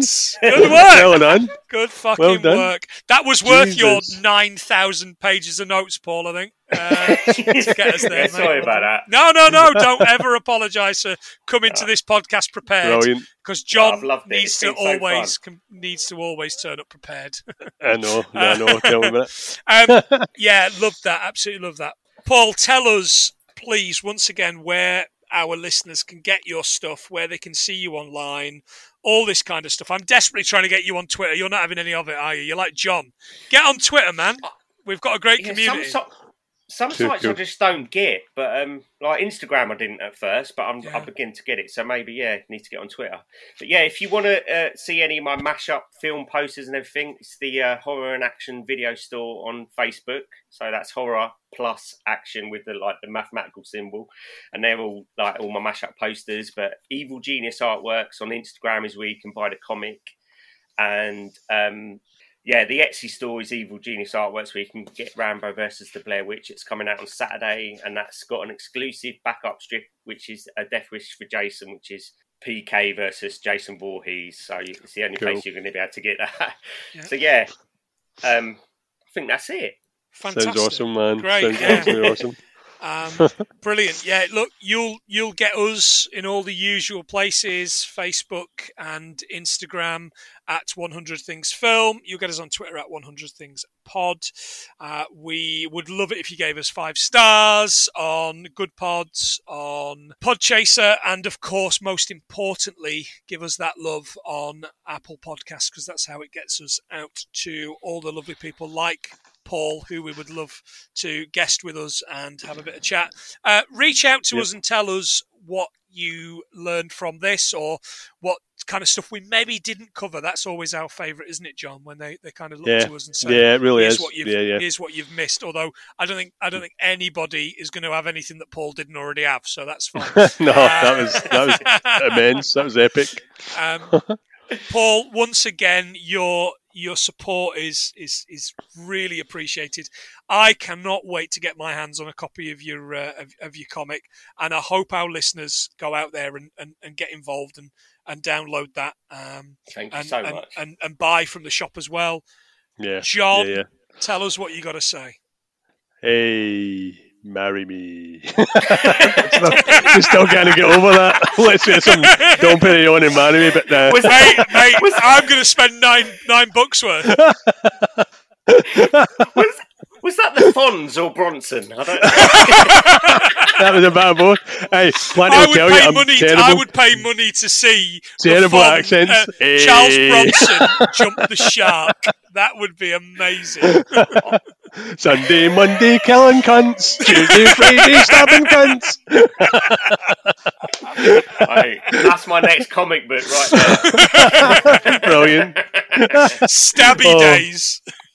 Uh, guys, thanks again, all your support, and thanks for listening Love to us because we just we talk a load of shit. Brilliant. Fantastic. Monday, Tuesday, stabby days. That's gonna be my middle name. Uh, I, I don't know about the listeners, but we have had a bloody whale of a time tonight, haven't we? We have had a great Really old done. time. Loved it. Uh, Loved it. I cannot wait to edit the fuck out of this. Uh, and I can assure you, listeners, I'm going to be editing a lot of stuff out. oh God, yeah, please. next next week we'll be back, just me and John. Uh, although if I can coerce Paul to come back, I fucking will every week. Uh, but uh, yeah, for now we have been 101 things we've learned from Death Wish 2. Paul, you are welcome back every fucking week, mate. You really Cheers. Are brilliant. Okay, guys. Take See ya. care. See you soon. All the best. Cheers. Bye.